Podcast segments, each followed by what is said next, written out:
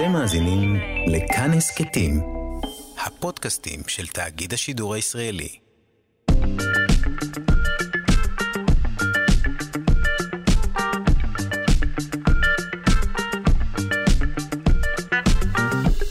שלושה שיודעים.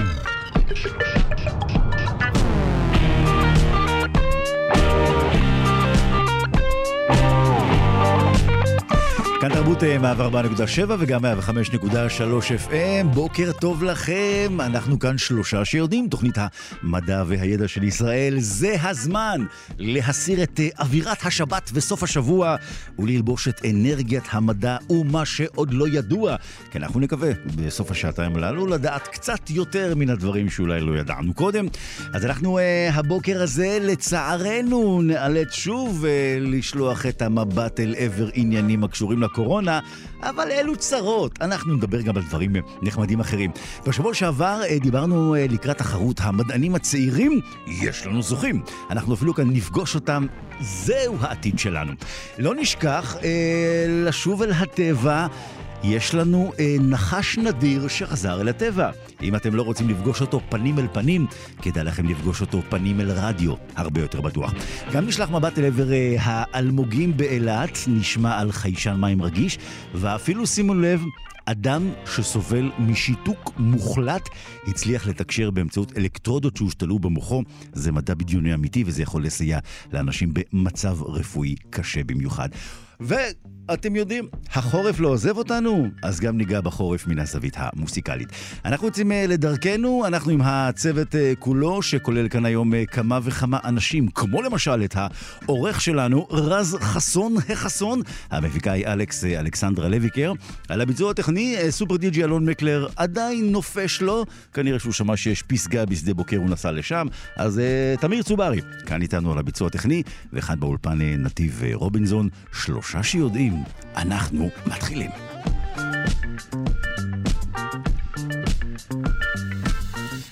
אז אנחנו uh, בפתיחתנו כמובן uh, נוגעים בעניינים הפחות משמחים. האם ועד כמה מנת חיסון רביעית מגנה עלינו מפני קורונה? אז uh, מחקר חדש שערכו חוקרים ב-KSM, מכונה המחקר והחדשנות של מכבי, מגלה שחיסון רביעי מגן על המתחסנים מפני הידבקות במחלה בשיעור של כ-70 אחוזים, אך למשך כשמונה שבועות בלבד. עם זאת, שיעור ההגנה שמקנה החיסון מפני תחלואה קשה בקורונה גבוה ביחד לזה שמקנות שלוש מנות החיסון הראשונות בלבד. על הממצאים המלאים נאמר עכשיו אה, בוקר טוב לדוקטור סיון גזית, החוקרת הראשית במחקר וסגנית מנהלת אה, מכון המחקר, מכון מחקר החדשנות של מכבי, KSM. שלום, אה, בוקר טוב. בוקר טוב. בוקר טוב, סיון. אז בעצם אנחנו uh, יכולים uh, להבין בעיקר שאומנם האומיקרון uh, גומר, uh, גורם לתחלואה קלה בלבד, אבל המנה הרביעית, אם לוקחים אותה, היא מסייעת uh, להתמודד עם הקורונה בכללותה, נכון? נכון, בדקנו את זה באמת על תקופת האומיקרון, mm-hmm. בין ינואר למרץ, ואנחנו רואים ש... החיסון, לפחות למשך עשרת השבועות שבדקנו, מגן די טוב כנגד מחלה קשה, בהשוואה לכאלה שקיבלו רק שלוש מנות חיסון. אנחנו מדברים על קבוצות uh, מחקר שעשיתם של גילאי 60 ומעלה, נכון? גם חילקתם אותם לקבוצות בעצם. נכון, אז בעצם אנחנו יודעים שההמלצה לחיסון רביעי הייתה לבני 60 ומעלה, שעברו ארבעה חודשים ומעלה מאז שהם קיבלו את הבוסטר, את המנה mm-hmm. השלישית. כן. וזו הקבוצה שבדקנו. והבדיקה נעשתה הם, בין אלו שקיבלו את הרביעי, בין אלו שלא קיבלו את הרביעי, והנתונים היו גם על פי, לא עלינו, התמותה, נכון? נכון, אה, ורק לחדד בין אלה שלא קיבלו את הרביעי אבל קיבלו את השלישי. זאת אומרת, לא בין לא מתחסנים בכלל. אנחנו uh, רוצים לדעת מבחינת הגילאים, um, את יכולה לחלק לנו חלוקה גם לפי העשורים? אז אנחנו יודעים שמעל גיל 70, כשאנחנו מדברים על מחלה קשה, הסיכון עולה פי מעל 2. אז זו החלוקה שאנחנו עשינו, בין 60 ל-70 ומעל גיל 70. ואנחנו מבינים שם, ש... כן, כן, כן, אנחנו איתך. שם אנחנו רואים, שם אנחנו רואים שההגנה היא רובסטית. עדיין יש לה הרבה משמעות אה, בעשרת השבועות שבדקנו. אז אנחנו מדברים למעשה על 100 אלף אה, מבוטחי מכבי, נכון? נכון. 100 אלף שקיבלו לפחות מנה שלישית, mm-hmm. חלק קיבלו מנה רביעית וחלק קיבלו מנה שלישית. ואנחנו רואים שההגנה מבחינת, הגנה כנגד מחלה קשה, שאנחנו הגדרנו מחלה קשה כאשפוז או מוות, נשארת קבועה למשך עשרת השבועות שבדקנו. וזה שונה מהגנה כנגד הדבקה, ששם אנחנו רואים שהיא מטפסת, עולה בערך, ומהשבוע השלישי מתחילה לרדת. עד שבערך אחרי תשעה שבועות מהחיסון, ההגנה מהמנה הרביעית לא מאוד שונה מהמנה השלישית. שוב, כנגד הדבקה. כן, אז, אז בעצם דוקטור גזית, אנחנו יכולים אה, אה, בגדול להבין אה, מהבחינה הזאת את אה, היעילות שלה, אה, למי באופן מדויק? בני 60 ומעלה, בדיוק הקבוצה של משרד הבריאות המליץ להתחסן, בני 60 ומעלה, שבוע ארבעה שבועות מאז החיסון השלישי שלהם. אותה קבוצה, אנחנו רואים שההגנה נשארת קבועה ולא דועכת, לפחות למשך אותם עשרה שבועות. האם זה נותן לנו אה, אה, איזושהי הנחיה אה, לשינוי המלצות שקיימות היום? תראה, אנחנו בדקנו את הקבוצה בהתאם לאותן המלצות. אז אם היינו רוצים לבדוק קבוצה אחרת, שעדיין לא הומלצה עליה, זאת אומרת, היינו צריכים לבדוק מתחסנים שהתחסנו כנגד ההנחיות במרכאות. אתה יודע, אם היית רוצה לבדוק קבוצה של צעירים, זה לא בדקנו, כי קבוצה כזאת מראש מאוד מוטית. אם מצאת איזה בן 40 שמצא דרך להתחסן, אנחנו מבינים שיש לו התנהגות בריאות אחרת. אז את הקבוצה הזאת לא בדקנו. כרגע עוד אין לנו המלצות חדשות, אפשר רק לחזק את ההמלצות שכנגד מחלה קשה, החיסון מחזיק לפחות תשעה שבועות. מה, מה נתוני המתחסנים uh, עד כה בעצם, בראשונה, בשנייה, בשלישית, ברביעית? מבחינת מספרים? כן. אין לי את זה כרגע בשלוף, אבל אנחנו יודעים שיש מאות אלפים שהתחסנו. אז, אז בואי אני אעשה לך, הנה, אני כאן לרשותך, סיוון. אז אה, בואו נספר, 750 אלף איש אה, התחסנו עד כה, אה, אנחנו מדברים אה, בארבע מנות. שישה מיליון אה, ושבע אלף איש, זה היה במנה הראשונה, שהיה אז את גל המתחסנים הגדול, אחר כך זה כבר ירד לשישה מיליון ומאה אלף, אה, בשתי מנות, שלוש מנות, ארבעה מיליון וארבע מאות אלף, ועכשיו 750 אלף, אז דוקטור גזית, אנחנו רואים פה באמת אה, ירידה גדולה. אה, האם אה, החלטת הממשלה... הממשלה לתגמל את קופות החולים במאה שקלים על כל בן, מאה, אה, בן 60 ומעלה שהתחסן. אמ, את מאמינה שתשדרג את המספר הזה? רק נגיד שכשמשווים, צריך להשוות בין קבוצות גיל. נתת מספרים פה של כל האוכלוסייה, נכון? נכון? בהתחלה הרי כן. חיסון שני, mm-hmm. אז, אז זאת השוואה קצת, אה, קצת מוטית. אנחנו צריכים להסתכל על מה האחוזים מתוך כל שכבת גיל. לגבי החלטות של מדיניות, אני חוקרת, זה ביון וי. בענייני מדיניות, זה לא אני. אבל אני יכולה לספר לך על המחקר, כן. על הטיות אפשריות, על מה בדקנו, על, ש... על השיטה שבה בדקנו. אז אנחנו אה, יודעים שגם אה, ישנה כבר, אה, יש כבר תכנון אה, לפרסומים, אז מה, מה היו כותרות המחקר כאשר אתם תגיעו לפרסום אה, בכתבי עת מדעיים? חיסון רביעי יעיל כנגד, מחזיק את היעילות כנגד מחלה קשה, לעומת דועך כנגד הדבקה. מהר יותר מהמנה השלישית. אנחנו uh, גם uh, ראינו שיש uh, מחקר מקביל, נכון? בקופת חולים כללית. גם הם נכון. הגיעו בעצם לאותן מסקנות שלכם, אולי במספרים אחרים, אבל אנחנו בעצם מדברים על אותו כיוון בשורה התחתונה, דוקטור גזית. נכון, אותו כיוון. הם בדקו תמותה, שזאת ככה זווית אחרת. אנחנו בדקנו מחלה קשה והדבקה. Mm-hmm. אבל כעיקרון גם הם רואים שהחיסון מחזיק כנגד תמותה. השיטה הייתה שונה. אנחנו הלכנו לשיטה אחרת והם בדקו בשיטה אחרת. אגב, אמ, אנחנו יכולים אה, באמת, אה, כמו שאמרנו, אה, להשיג שיעילות מנות החיסון נגד ההידבקות, בעצם היעילות הולכת ויורדת לעומת היעילות במניעת תחלואה קשה? זה נכון. אנחנו רואים שאנחנו דעיכה כנגד היעילות, כנגד הדבקה.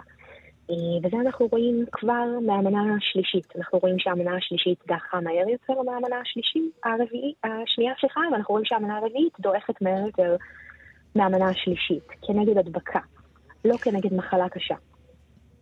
שזו מראש, אפשר להגיד, הייתה אסטרטגיה למנוע מחלה קשה יותר מאשר הדבקה. אז דוקטור סיוון גזית, אה, לצערנו, אנחנו נאלצים לעסוק כל הזמן בעניינים הללו, אה, לא עוזבים אותנו, כמובן שלך ולעמיתייך זה מספק הרבה עבודה, וגם אה, שיחה איתנו לעת בוקר, אז אנחנו בהחלט מודים לך. דוקטור סיוון גזית, החוקרת הראשית במחקר וסגנית מנהלת מכון המחקר, מחקר החדשנות של מכבי KSM, זהו המחקר, המכון שלכם. תודה רבה. תודה.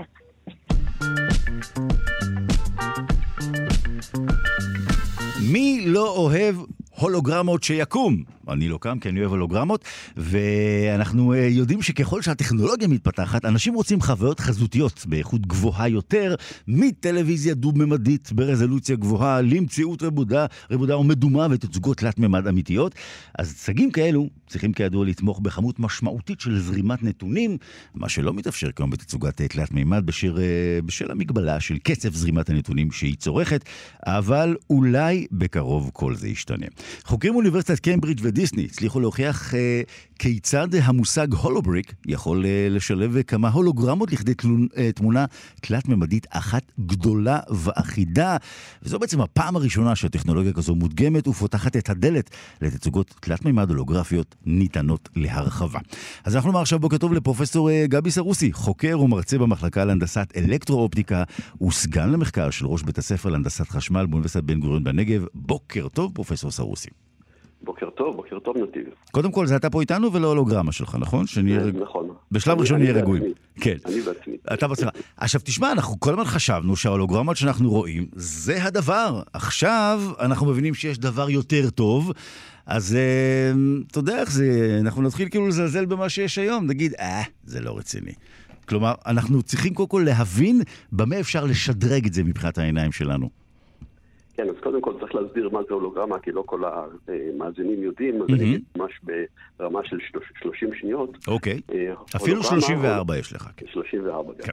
אז אה, ככה, הולוגרמה זה מצב שבו אנחנו עושים אה, שחזור של עצם תלת-ממדי, יהיה אשר יהיה, על ידי תבנית ההתהפכות, ותכף אני אסביר מה זה, של אור, או קרני אור שפוגעים בו.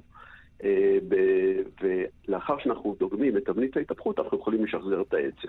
עכשיו, מה שאני אני אפשט את מה שאמרתי לי הרגע, mm-hmm. נניח שאנחנו זורקים עכשיו שני אבנים לתוך בריכת מים שקטה, כן. ואנחנו יוצרים אדווה, אדוות, בעצם שני אדוות שבעצם מתחברות אחת לשנייה, תדמיינו שני אבנים שנופלים בו זמנית לתוך מים, והם יוצרים גלים מסביבם, והתבנית שנוצרת המשולבת שלהם ביחד, זאת נקראת תבנית ההתהפכות. אם היינו, במים זה לא יעבוד, אבל באור זה כן עובד, אם mm-hmm. היינו עכשיו מאירים את אותה אדווה של מים אה, באור מסוים, בדרך כלל אור לייזר, היינו יכולים לקבל בחזרה את צורת האבן, ש... או צורת האבנים שפגעו במים, אוקיי? אוקיי. אני אומר את זה בצורה מאוד מאוד פשטנית, אבל זה פחות או יותר מה שזה הולוגרמה. ההולוגרמות, אה, בעצם ההולוגרמה הראשונה פותחה ב-1947, והפכה להיות אגב הולוגרמה צבעונית על ידי פרופסור אשר פריזן ממכון ויצמן, mm-hmm. שמאוד מאוד מוכר בנושא הזה, והיום מדברים בעצם, כמו שהקדמת ואמרת, שאפשר בעצם לעשות הולוגרמות ברזולוציה מאוד מאוד גבוהה, על מנת באמת, המוטיבציה כאן היא לעשות צגים תלת-ממדיים אמיתיים, שבחוויית המשתמש ייראו ממש כתמונה תלת-ממדית בסלון או בקולנוע וכולי. אגב, לא נהיה קטנוניים, אבל זה היה יותר מ-34 שניות, אז אה, הרווחת את זה ביושר, פרופסור סרוסי. עכשיו, אתה אומר שנראה את זה בסלון, אתה כבר, אתה יודע, אנחנו רגילים אה, לקחת את זה, אתה יודע, למופעים או להדגמות. אתה מדבר על סלון, כלומר, נגיע למצב מה, שכל אחד יוכל לשים את זה אצלו בבית ולשבת ולראות את מייקל ג'קסון מופיע אצלו במרפסת? כן, אז, אה, אז פחות או יותר זה ה vision, זו התחזית, שהאופטיקה, וצריך להיכנס לנבכי המאמר שפורסם באמת בג'ורנל אה, שנקרא Light Science and Application, שזה מקבוצת Nature, שזה כאילו ז'ורנל מאוד מאוד מכובד, mm-hmm. ו- ולהבין את, ה- את פריצת הדרך שעשו החוקרים מקיימברידג' ומאולפני דיסני במקרה הזה, אז באמת יש כאן אה, שילוב של הבנה מאוד מאוד טובה של מה שנקרא אינטרפרוגרמה. ואופטיקה, תכנון אופטי מאוד מאוד יפה, שהשילוב של השניים ביחד אפשרו להם לבנות את מה שהם קראו ההולובריקס. כן. הולובריקס זה, זה בעצם אבן הבניין שבעצם איתה עושים scale-up ומוסיפים עוד אחד ועוד אחד כדי ליצור אה, תצוגה מאוד מאוד גדולה, וזה יכול בהחלט להיות בסלון. אתה מזכיר את הלבנים הללו, אז בוא נאמר, כל לבנה בעצם בצבע מלא היא 768 פיקסלים כפול 1024, נכון? זה בדו-ממד, זה בדו-ממד, כן. אחר כך יש את הממד הנוסף. בדיוק, כן, זאת אומרת, כן. מבחינת נתונים, לאילו מספרים אנחנו יכולים להגיע? זהו, אז מבחינת נתונים של display, וזה היופי בהולוגרמה, אם, אם היינו רוצים uh, לעשות את, ה, את כמות הנתונים שיגיעו, היינו מגיעים לסדר גודל של בערך שלושה טרה-ביט ל second, לשנייה, אוקיי? שזה משהו שלא ניתן, uh, גם לא בעוד עשר שנים או לא יודע כמה, לא ניתן יהיה בכלל להעביר או לחשוב אפילו להעביר דבר כזה בקצב כזה גבוה. אבל היופי בהולוגרמה, שאני לא מעביר את התמונה. כמו שאני מעביר היום עליה, אני מעביר את תבנית ההתהפכות. תבנית ההתהפכות תופסת פחות. ואחר כך אני משחזר, כמו שהסברתי עם הדוגמה של האבנים, את תבנית ההתהפכות לתמונה אמיתית. וכל הדבר הזה קורה גם 20 פעם, 24 פעם בשנייה, שזה קצב הוידאו. אז תארו לעצמכם את, ה, את כמות הנתונים ואת כמות ה... אינפורמציה שמגיעה לצופה בכל שנייה. אבל אתה מתאר לעצמך, פרופסור סרוסי, שבעוד עשר שנים יישב איזה אה, פרופסור אחר, אולי יקראו לו גם סרוסי, אנחנו לא יודעים, ויאמר לעצמו, מה, הסרוסי ההוא לפני עשר שנים אמר ש... שזהו, זה, זה, זה, זה כבר יהיה קשה להתקדם. ואז הוא יגיד לעצמו, אני אוכיח לפרופסור סרוסי ההוא שאני יכול להתקדם. הרי מתישהו זה יקרה שירצו לזנק קדימה. לאן עוד אפשר לזנק בעניין הזה? זהו, אה, מבחינת דיספליי, אה, אה, הייתי אומר שזה ה-ultimate goal, מה שנקרא, השאיפה. להגיע למצב שבו אני רואה את, ה, את הדברים אצלי בסלון או בקולנוע בדיוק כמו שאני רואה אותם בטבע. אוקיי? שזה המקסימום. כמובן שתמיד אפשר להוסיף, כמו קיימות היום טכנולוגיות mm-hmm. אחרות, שלא ניכנס אליהן, את הנושא של, שקשור ל-augmented reality, כלומר, על גבי התמונה עצמה, גם להוסיף אינפורמציות נוספות, אוקיי? אבל זה מה שנקרא לרעיון אחר. מה זאת אומרת להוסיף אינפורמציות על גבי התמונה עצמה? מה, כמו, אה, כמו באנרים שעוברים בשידורי טלוויזיה למשל? לא, באנרים זה הדבר הפשוט, אבל כן. אתה, יכול להוסיף, אה, אתה, אתה יכול להוסיף אה, אינפורמציה, אינפורמציה נוספת, למשל, יכולה להיות אינפורמציה אלפא-נומרית לגבי מיקומים של דברים, לגבי אה, אה, לינקים לדברים אחרים שדומים לדברים האלה. אה, אפשר לחשוב על אלף ואחד דברים שהם יהיו אוגמנטד נוסף על האינפורמציה המוצגת, בתלת מימד כמובן, אוקיי? אבל זה באמת חזון למועד. אז למי שעכשיו כבר אה, אה, מחכה לשעה שמונה כדי להתקשר למנהל סניף הבנק שלו ולומר לו, שבור את החסכונות, אני רוצה לרכוש את הדבר הזה. אה, על מה אנחנו מדברים פה, על איזה סכומים? זאת אומרת, כדי שכמובן אה, אנשים יוכלו להתחיל ליהנות מדברים כאלו, אם זה, זה בכלל יגיע למצב כזה של פרטי. בדיוק, אז תראי, כמו בכל טכנולוגיה שהייתה מאז ומעולם, אה, הזמן שלקח לה להגיע אה, מהמעבדות המחקר, במקרה הזה באוניברסיטת קמברידג' באנגליה, ומעבדות המחקר של דיסני בארצות הברית, לסלון שלנו, לאולם הקולנוע, זה פחות או יותר בין 10 ל-15 שנים. זה פחות או יותר זמן האינקובציה של טכנולוגיה חדשה עד שהיא מגיעה להמון הרחב. אז, okay. אז אוקיי? זה, זה פרק זמן שאנחנו סופרים מעכשיו? כן, פחות או יותר מעכשיו. אני מדבר כרגע לגבי הטכנולוגיה הזאת. כמובן שהטכנולוגיה הזאת אה, יושבת על אה, כתפי ענקים, כמו שהזכרתי, כן. ב-1947, של בכלל מה זה, מה זה הולוגרמה. אה, אבל כמובן, ככה מתפתח המדע, וזה מה שיפה בו. וכמו שהזכרת, יבוא מדען אחר בעוד עשר שנים ויגיד, אני יודע לעשות יותר טוב, בדיוק, בדיוק, ואז הוא ייקח, הוא ייקח את ההקלטה שלך מהתוכנית אצלנו, והוא יגיד, מה זה הדברים האלה? אמנם הוא חוקר ומרצה, הוא מבן גוריון בנגב, אבל אני רוצה להוכיח משהו אחר. זה כן, היופי. זה היופי, כן. בוא נזכיר שזה פורסם בכתב העת uh, Light Science and Application, שם uh, פורסמו התוצאות. אגב, אנחנו כבר יודעים uh, איך, איך מגיבים, מה שנקרא, נסיכי ההולוגרמה הדו-ממדית, כאשר הם שומעים את התוצאות התלת-ממדיות? ההולוגרמות שאנחנו מכירים, נניח מכרטיסי אשראי או מאביזרי תוכנה שפעם קנינו לפני עשר שנים, שהיה להם מדבקה עם הולוגרמה, הן יותר הולוגרמות פשוטות אה, על מנת אה, ליצור מה שנקרא אמינות של המוצר, שהמוצר mm-hmm. לא, לא מזויף. אפילו על שטרי כסף יש היום הולוגרמות, על מנת mm-hmm. בעצם להוכיח שהמוצר אה, לא מזויף.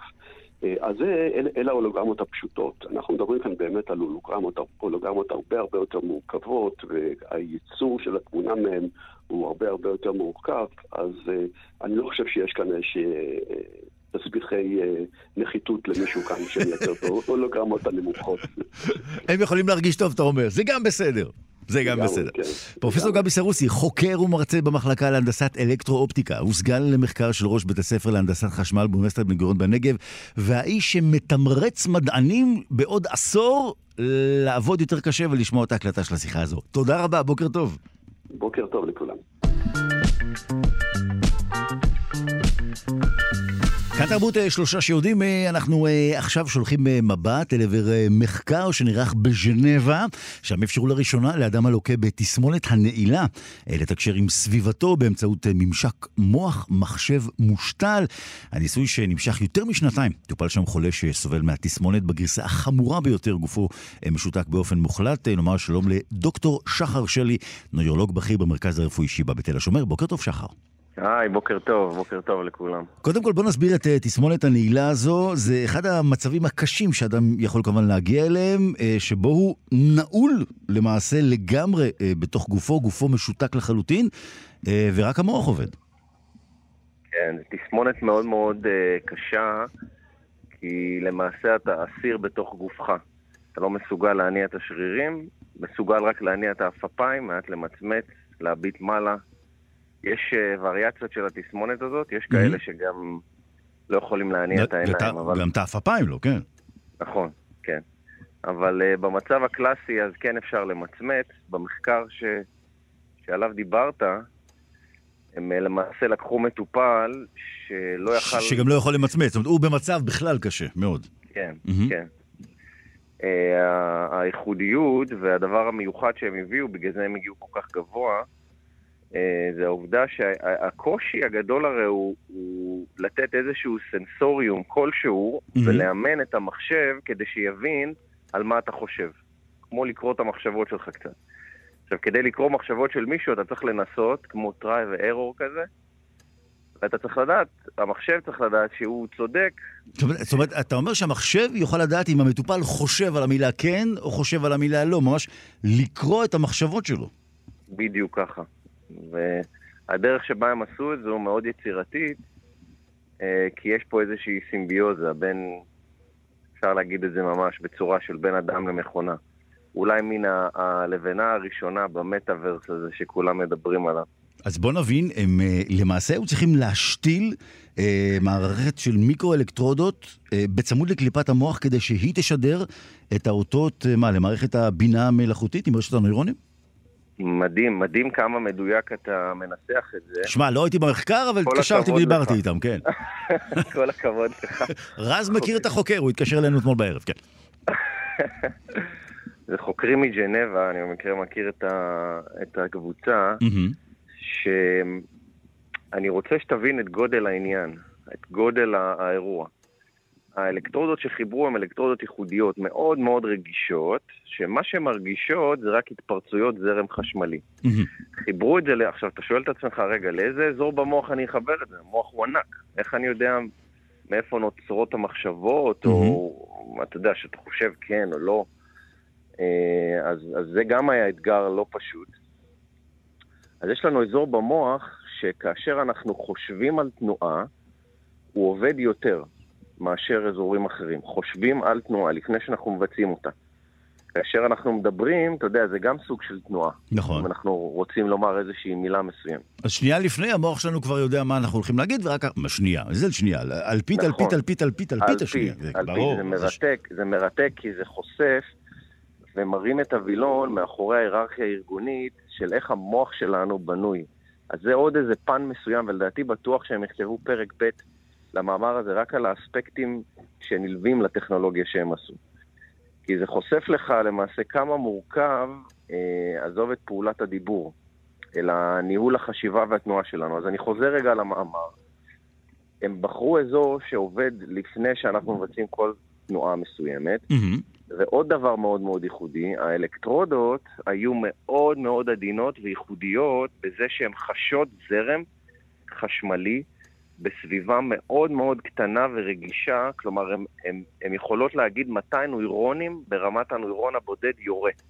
וואו. זה, זה משהו מטורף. וזה כן. בעצם, אה, זה מתחבר למערכת עצמה. נכון. ואז אה, איך בעצם בפועל, אה, דוקטור שלי, מה שנקרא, מתרגמים את זה, ל, ל, הרי מה, החולה יכול בכן ולא, למשל, לאיית אותיות?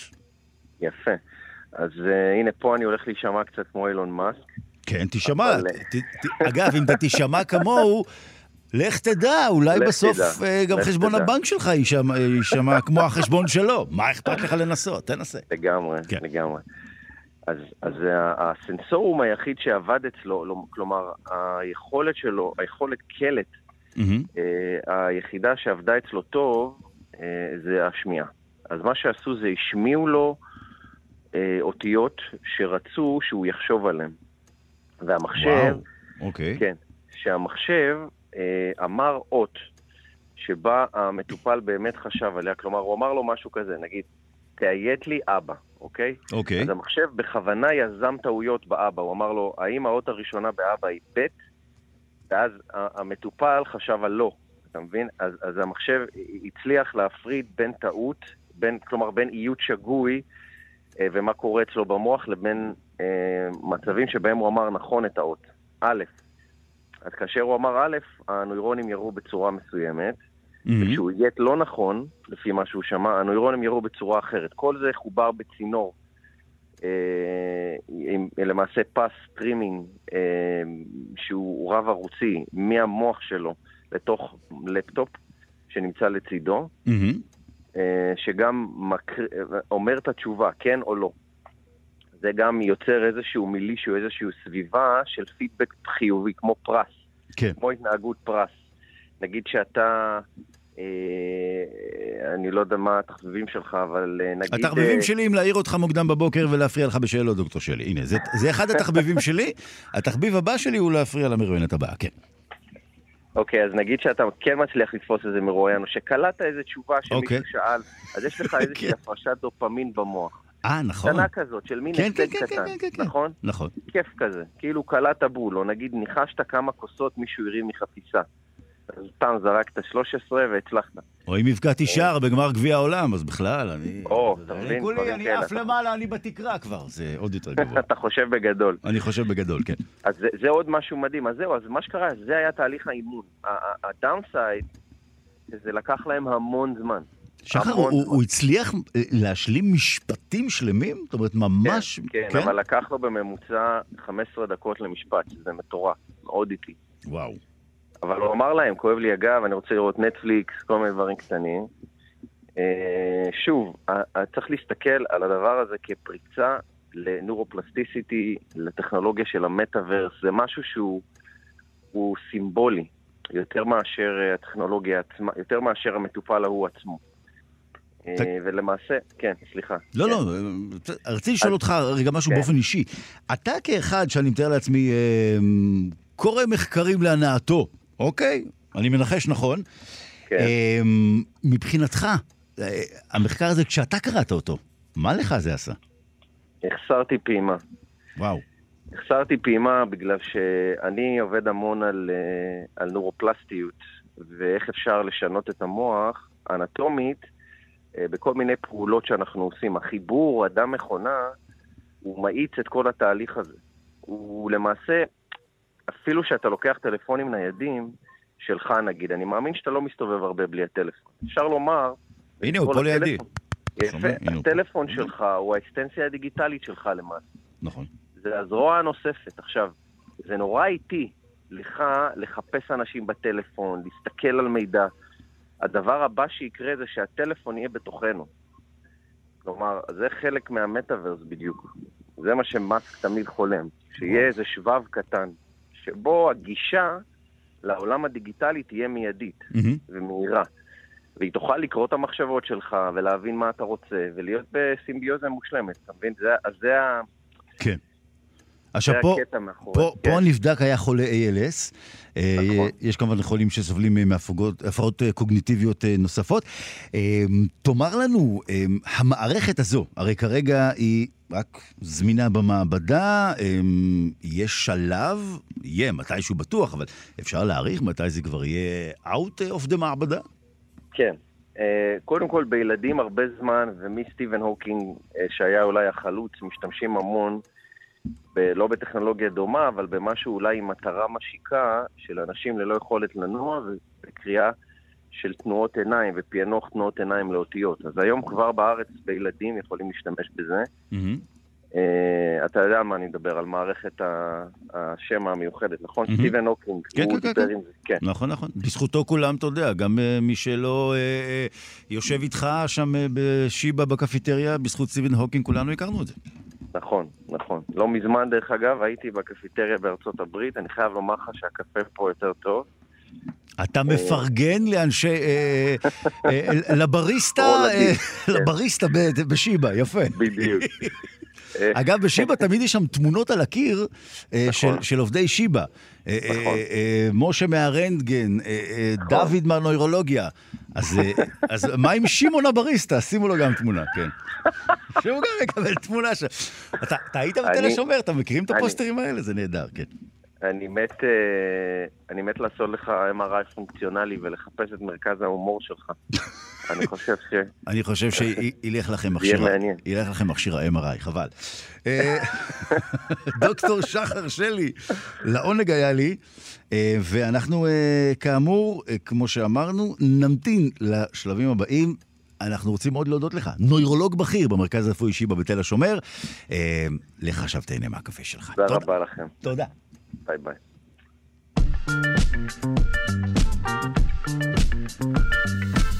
רגע לפני שאתם עכשיו הולכים ושותים כוס מים, שימו לב, מים הם מרכיב חשוב וחיוני מאוד, אבל מתברר שלא בכל סביבה.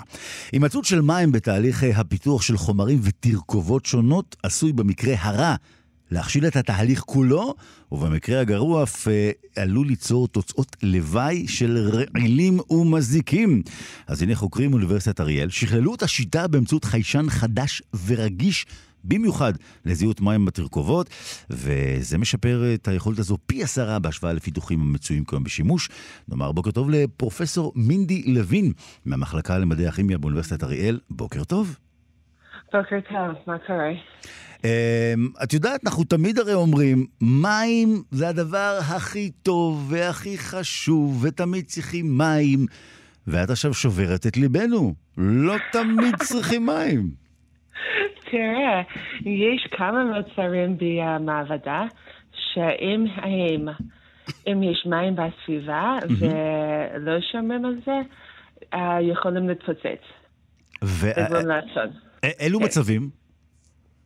נניח דברים של מתכת, הרגישות במיוחד, ועם זה אנחנו רוצים, גם בדברים אלקטרוניים נניח, במחשבים וצ'יפים וכאלה, mm-hmm. ואנחנו רוצים דרך היותר קל, זה יותר פשוט לזהות אם יש את המים לפני, נניח שבא לי הפיצוץ ואסון.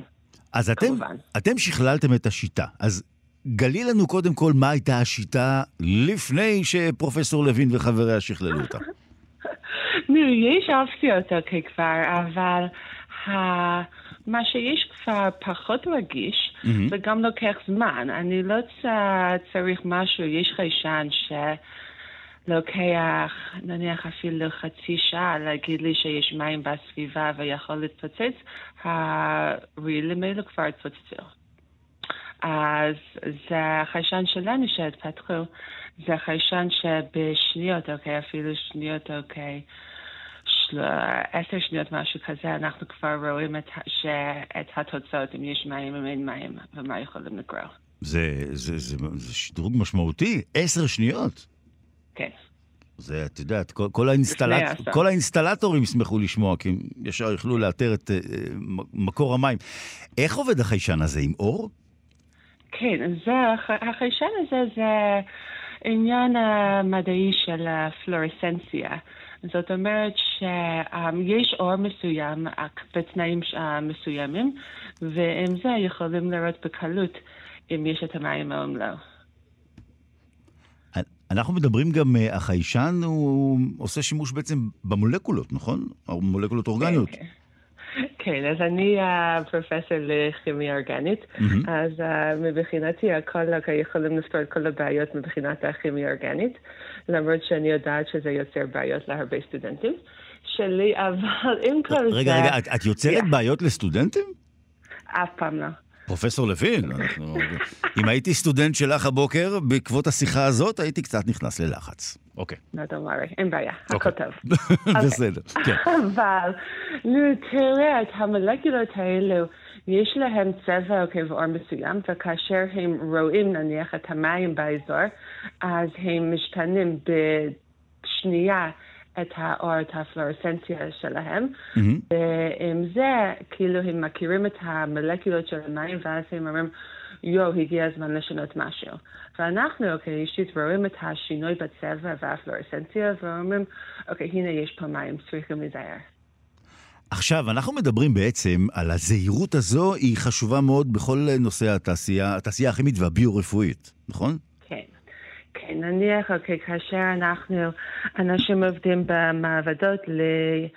ליצור תרופות, ותרופות, אוקיי, החשובות לנו נניח, במיוחד בימים האלו, אז הרבה מהשלבים של התהליך הזה הם רגישים מאוד מאוד למים, ואם יש אפילו טיפה אחת של מים בתוך השלב ובתוך התגובה הכימית, אז יכול להרוס את כל התגובה. באיזה אה, שלב כיום בעצם אנחנו נמצאים? כלומר, אחרי שכלול השיטה הזו שלכם, אה, והזכרנו כרגע את, אה, בעצם את התעשייה שפועלת בזה, התעשייה הכימית והביו-רפואית, מתי דבר כזה יכול להיות כבר משהו לשמש את האנשים שפועלים בתעשייה הזו? לדעתי אנחנו קרוב לזה. נניח לא מחר, אבל בחודשים הקרובים נראה לי שכן. חודשים זה מהר. I think so. נכון? לדעתי זה אחלה, כן, זה אחלה. I also think so, it's very very, yeah, I'm also think so. אנגלית יש לך יום טוב. It's, it's good? you like my English? Okay. Excellent. So I can be your student ואת, ואת לא תעשי לי צרות. אה, אין בעיה. פרופסור אה, מינדי לוין, אמרנו את מהמחלקה למדעי הכימיה באוניברסיטת אריאל. אה, גלי לנו ככה לסיום, על, על מה עוד אתם עובדים? מעניין ככה. אני עובדת. כן, אני עובדת עם הקוליג שלי, פרופסור פלביו גרינשפן, ועובדים על התפתחות של הרבה חיישנים. נניח, אוקיי, מה שאנחנו עושים גם עכשיו זה חיישן לא uh, לגלות אם יש מים, אבל לגלות מה יש לנו בתוך המים. אז אנחנו עובדים על חיישן רגיש לפלוריד שנמצא במים, לביספנולים ולכל מיני דברים שיכולים להיות במים שלנו, למי שתייה. ורוצים לדעת את הכמויות, אם זה בסדר לשתות, אם זה מסוכן, דברים כאלה. אז בקיצור, אה, עכשיו שאנחנו גומרים את שיחתנו, הולך להיות לך עוד יום עמוס במעבדה, נכון? עוד הרבה דברים שם לעשות? אמת? כן. אוקיי. כן, כן, כן. So thank you very much, and I hope your student uh, will be comfortable after they hear our conversation. דוקטור מינדי לוין, שמודה כאן בשידור שהיא עושה חיים קשים לסטודנטים שלה, ובוא נאמר, הכנות הזו היא כבר כבשה אותנו. תודה רבה. תודה, תודה. יום טוב. Thank you very much, have a nice day. ביי. אנחנו עכשיו עם uh, טרנד ה Big Data והאלגוריתמים. Uh, בינות מלאכותיות משנות את הבריאות והרפואה? קודם כל, איך זה קורה? עד איפה זה יכול להגיע? האם דוקטור מיכל חמולוטם כבר איתנו על הקו? יש לנו הרבה שאלות חשובות. אז uh, את השאלה האחרונה אנחנו נבדוק. דוקטור מיכל חמולוטם איתנו על הקו? כן, בוקר טוב. אז כבר שאלה אחת פתרנו, בוא נאמר, את מנכ"לית אושיה וראש מסלול עתיד הרפואה והבריאות באקדמיה לעתיד אה, של אושיה. בוקר טוב. אה, כבר אמרנו שאת צריכה להוסיף את השם טרנד לשמות שלך, נכון? כן, אנחנו עכשיו באמת סוקרים אה, והגענו באמת ללב, ה...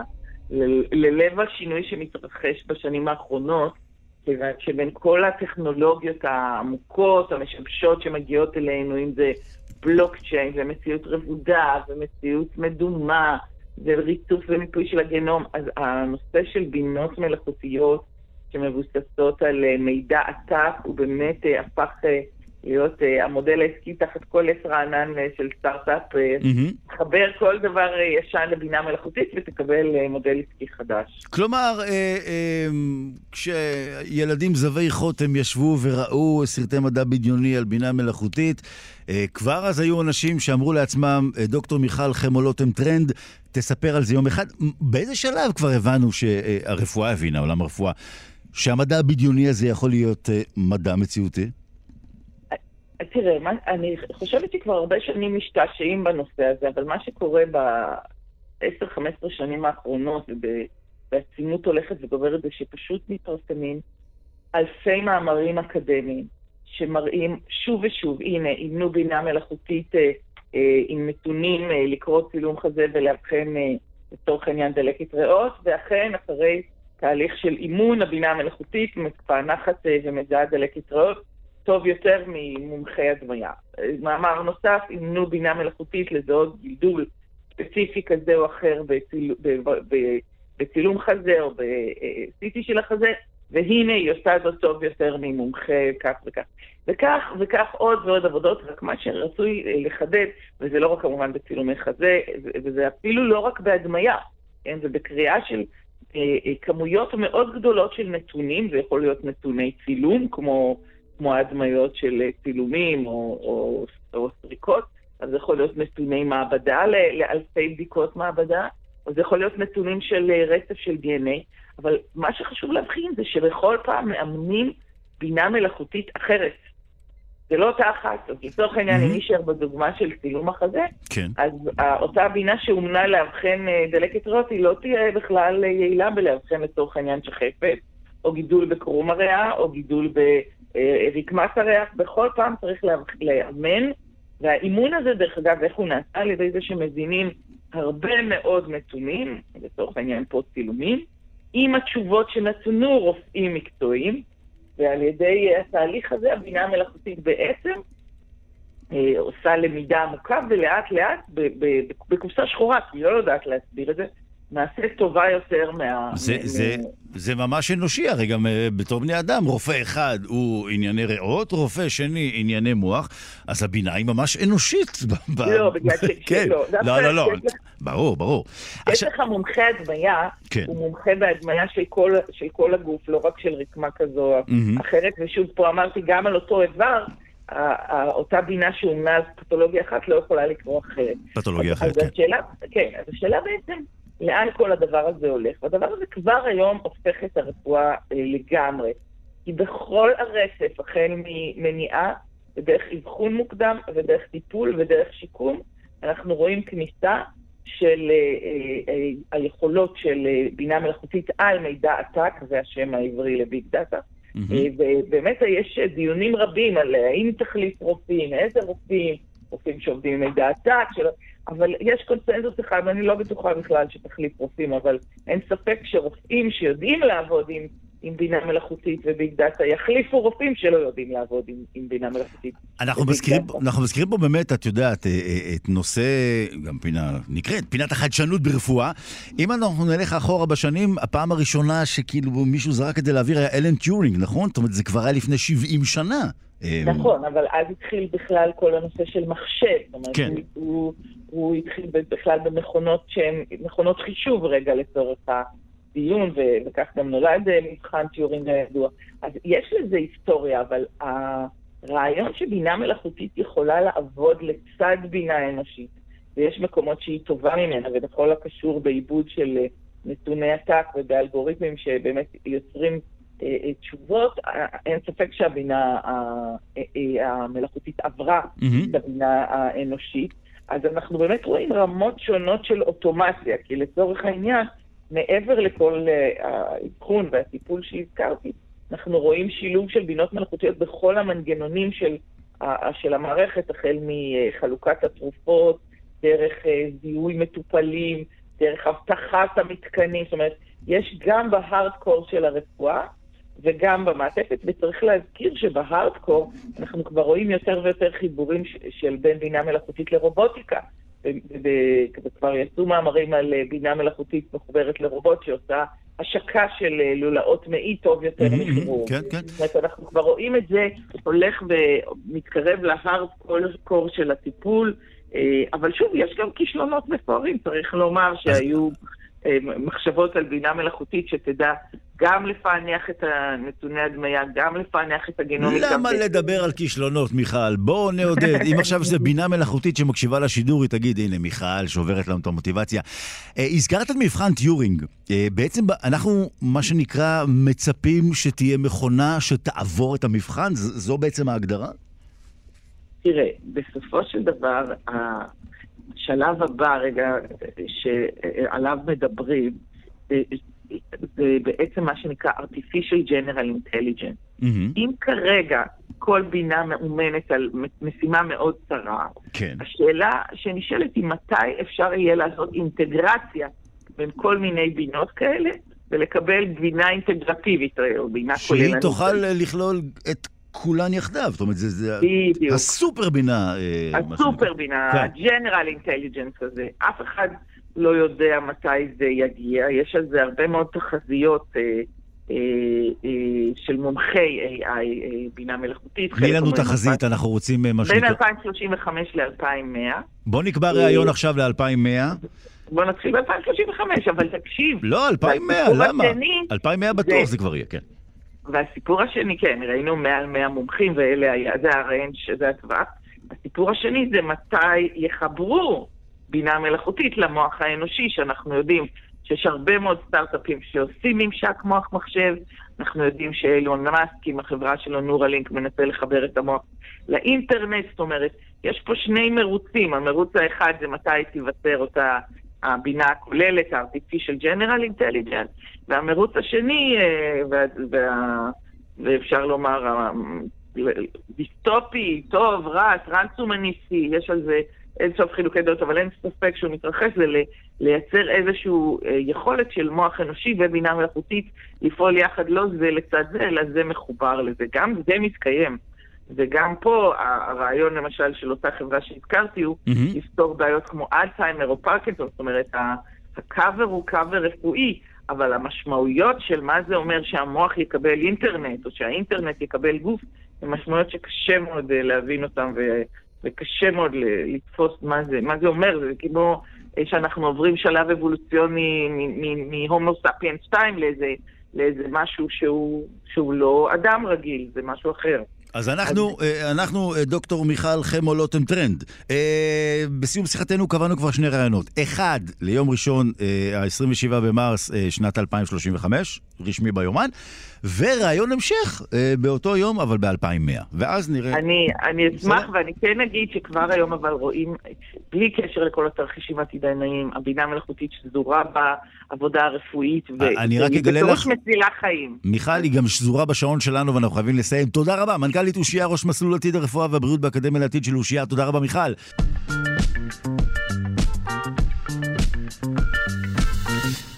והדרך הזו מובילה אותנו עכשיו לאילת. מתי לאחרונה הייתם באילת? אה, לא בטוח. מתי לאחרונה הייתם באילת והלכתם לבקר בשוניות האלמוגים במפרץ אילת? גם לא בטוח. ומתי ערכתם אה, מחקר שבודק מה הורג את האלמוגים במפרץ אילת? אנחנו מצאנו מישהי שיכולה לסמן וי על כל השאלות הללו. דוקטור יעלי רוזנברג, אה, היא מובילת המחקר במסגרת הדוקטורט שלה בפקולטה למדעי החיים באוניברסיטת בר אילן, ואנחנו מדברים על מחקר אה, שבדק את אה, עמידות אה, שוניות האלמוגים אה, בנושא ההתחממות הגלובלית, עליית טמפרטורת המים, אירועים ביולוגיים נוספים המשפיעים על אה, מקביליהם אה, במקומות אחרים בעולם, אבל כאן כאמור יש ממצאים מעניינים, מחקר ארוך טווח של צוות מדענים בינלאומי, אה, בינלאומי שבדק את הסוגיה הזו. בוקר טוב, דוקטור רוזנברג. בוקר טוב, מה שלומכם? מצוין. אז אה, כמו שאמרנו, צוות אה, מדענים בינלאומי, בהובלת פרופסור אורן לוין מהפקולטה למדעי החיים באוניברסיטת בר אילן, ואתם מגלים כי קיים איום שונה על שונית האלמוגים הייחודית הנמצאת אצלנו במפרץ אילת. נכון. אנחנו בעצם בחנו כיצד, ובכלל אם, אה, תהליך של פיתוח עירוני מואץ, קרבה לעיר, מה שנקרא אורבניזציה, mm-hmm. גורם לשיבוש של המחזורים והמקצבים הטבעיים אה, של מכלול התהליכים הביולוגיים באלמוגים. לרוב בעצם מחפשים אם זה השפעה של התחממות גלובלית, אם זה השפעה של החמצה של הים, זה דברים שאנחנו רואים uh, בעין. Okay. את אוקיי. ההשפעה שלהם על האלמוגים. כן. Okay. ובעצם המחקר שלנו הוא שונה בזה שהאלמוגים נראים בדיוק אותו הדבר, כמו אלמוגים שרחוקים מהעיר. אז ניסינו להסתכל קצת יותר לעומק, ובעצם לבחון כיצד תהליכים ביולוגיים שקשורים למקצבים יומיים, חודשיים. ושנתיים נפגעים כן. על ידי אה, אורבניזציה. המחקר פורסם בכתב העת אה, Global Change Biology, ואת מדברת על פיתוח עירוני מואץ ליד קו חוף המפרט. אז בעצם, אה, אם אנחנו רוצים, מה שנקרא, לפתח את העיר לחופה של הים, אנחנו נפגע באלמוגים. זה אומר ששוניות אלמוגים אה, במקומות אורבניים אה, מועדות אה, לפורענות, אה, היכן שזה לא יהיה בעולם, או זה גם עדיין קשור להתחממות? זה היכן שזה לא יהיה בעולם, כי ההתחממות לא קשורה אה, לנושא הזה בהכרח. אנחנו מדברים כאן על עוד איזושהי אה, השפעה של האדם על שוניות האלמוגים. Mm-hmm. אה, כשבאילת לא ידוע על, אה, לדוגמה, אירועי הלבנה המונית של האלמוגים, כמו שאנחנו שומעים באוסטרליה כל הזמן או במקומות אחרים. כן. אבל אין ספק שבכל מקום שבו יש שוניות אלמוגים שהן מאוד קרובות לעיר ופיתוח עירוני, אה, האלמוגים ייפגעו. איך ערכתם? המקרה שלנו כן. הוא בעצם mm-hmm. study case, הוא לא, הוא לא מעיד רק על מה שקורה באילת. ברור. איך, איך ערכתם אה, את המחקר הזה במשך שנה, נכון? כן. אז בעצם אה, גם השתמשנו, ב... בחרנו שני אה, אתרים במפרץ אילת. אחד שהוא מאוד קרוב לעיר, כולם מכירים את זה ליד מול הים, יש שם המון תיירות, mm. המון תאורה בלילה, המון מלונות. את יודעת שלצערנו אנשים מכירים את, את הקניון של מול הים יותר מדברים אחרים, שזה זה, זה מדאיג, זה נושא, זה נושא למחקר אחר, סוציולוגי מעמיק, נעשה את זה פעם אחרת. כן. בדיוק. אה, והאתר השני זה אתר שנמצא בעצם במעבדה הימית, אין שם תאורה בלילה, אין מלונות ליד, אין תיירות באזור.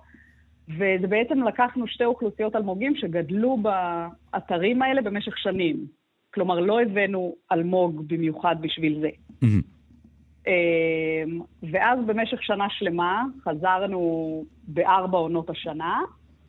אה, בכל עונה בדקנו גם את המחזור החודשי, כלומר בירח מלא וירח חסר. כן. ובשעות היום ובשעות הלילה. ואז בעצם קיבלנו גם השפעה של אה, המחזורים היומיים, ההבדלים בין שעות היום לשעות הלילה, mm-hmm.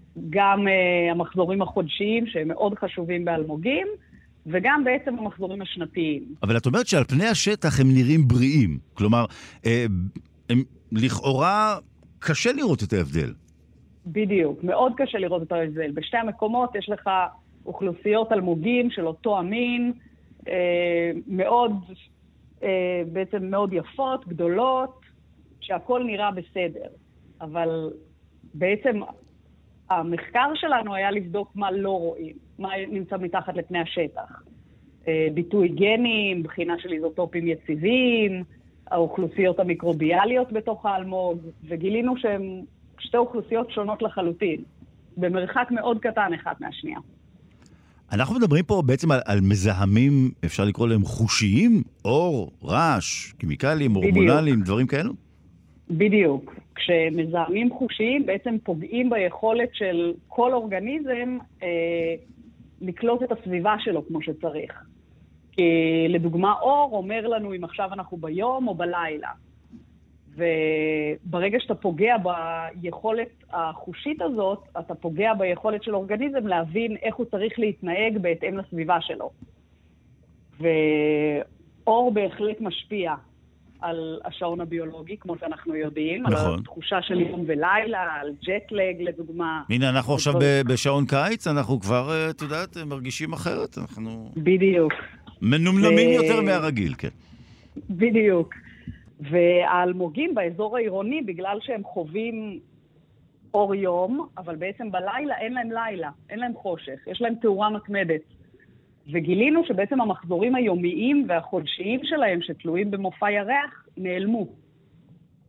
כלומר, אה, כל מיני חילופי חומרים וגדילה ורבייה, בעצם זה מחזורים ומנגנונים ביולוגיים באלמוגים העירוניים שלא mm-hmm. קיימים יותר. אז אמנם האלמוגים נראים בסדר, אבל הם כנראה לא ממשיכים להתנהג כמו שצריך. זה כמו, כמו שאלמוג בא... אה, רגיל מתנהג. כמו שאתה בא לרופא משפחה, הוא אומר לך, אתה נראה דווקא בסדר, ואז הוא מגלה שבעצם אתה, יש לך כל מיני בעיות שם בפנים. אה, דוקטור רוזנברג, הזכרנו שאת הובלת פה באמת צוות בינלאומי, אז גם אוניברסיטת בר אילן, גם ממכון ויצמן למדע, אוניברסיטת חיפה, חברים מגרמניה, מאוסטרליה. אז כל החברים הללו הגיעו אלינו לכאן, לאילת? לא. בעצם המחקר, בוא נאמר הניסוי, נעשה על ידי ועל ידי פרופסור אורן לוי, ולאט לאט אה, חוקרים נוספים אה, הצטרפו. כלומר, כל אחד קיבל אה, את מה שהוא היה צריך, אם זה היה דגימה ביולוגית, אם זה היה דגימה, אם זה היה נתונים שהם היו צריכים, mm-hmm. וביחד אה, כל אחד בדק את הנושא הספציפי שלו. החלטנו ללכת על מומחים מכל תחום, ולא בעצם לנסות אה, לבד להבין מה כן. עובר על האלמוגים הללו. עכשיו, אנחנו כמובן יודעים, אה, פרופסור אה, מילר ממרכז המצוינות באוניברסיטת אה, ג'יימס קוק בקווינסלנד באוסטרליה, אנחנו כמובן יודעים שאצלו שם את הבעיות של האלמוגים שם באוסטרליה. החבר מגרמניה, איפה הם בודקים אלמוגים? אז הם בודקים אלמוגים, הרבה פעמים הם מגיעים לאילת דווקא. Mm-hmm. הם באים ועושים ניסויים באילת, אבל ההתמקדות שלהם היא במיקרוביום של האלמוג. כלומר, איך האוכלוסייה המיקרוביאלית של האלמוג משתנה. אה, לרוב זה היה בעקבות התחממות גלובלית והחמצה של הים. וכאן הם הבינו שהם יכולים לקבל איזושהי נקודת מבט אה, איך אוכלוסייה מיקרוביאלית משתנה לאורך שנה, בתוך היממה, לאורך החודש. אה, אז זה משהו שגם מאוד סקרן אותם בעצם. כן. האם אנחנו, אה, דוקטור רוזנברג, נואשם בנאיביות יתר, ואפילו קצת אה, יאשימו אותנו שאנחנו תמימים יתר על המידה, אה, אם נחשוב שכתוצאה מן המחקר הזה ישונו אה, אה, תהליכי עיור אורבניים אה, באילת או במקומות אחרים? אנחנו נהיה תמימים לחשוב כך? אני מאוד מקווה שלא. כי... את אופטימית, את אופטימית וזה יפה, כן. אני, אני רוצה להיות אופטימית, כן. כי העתיד של שוניות האלמוגים בסופו של דבר תלוי בבני אדם. אנחנו אלה שגורמים ל... בעצם דגרדציה של השוניות. ואפשר לעשות שינויים אה, בכל פיתוח עירוני ולהתייעץ, ובעצם לשנות את, ה... את המצב. אבל אם אנחנו, אה, מה שנקרא, קצת מעשיים, אה, עד היום, אה, מחקרים מן הסוג הזה, אתה יודע מה, אפילו בוא ניקח את עמיתייך מאוסטרליה, הזכרנו את פרופסור דיוויד מילר. המחקרים שהם עושים, עדיין האלמוגים באוסטרליה ממשיכים, מה שנקרא, להיות במצב קשה. זה נכון, אבל זה גם משהו שהוא לא בהכרח פר מדינה. לדוגמה, מה שקורה באוסטרליה, זה משהו שהוא צריך להיות גלובלי, זה משהו עולמי. כן מתחילים להבין את ההשפעות של התחממות גלובלית בעולם. הבעיה היא שלא עושים מספיק ולא מספיק מהר.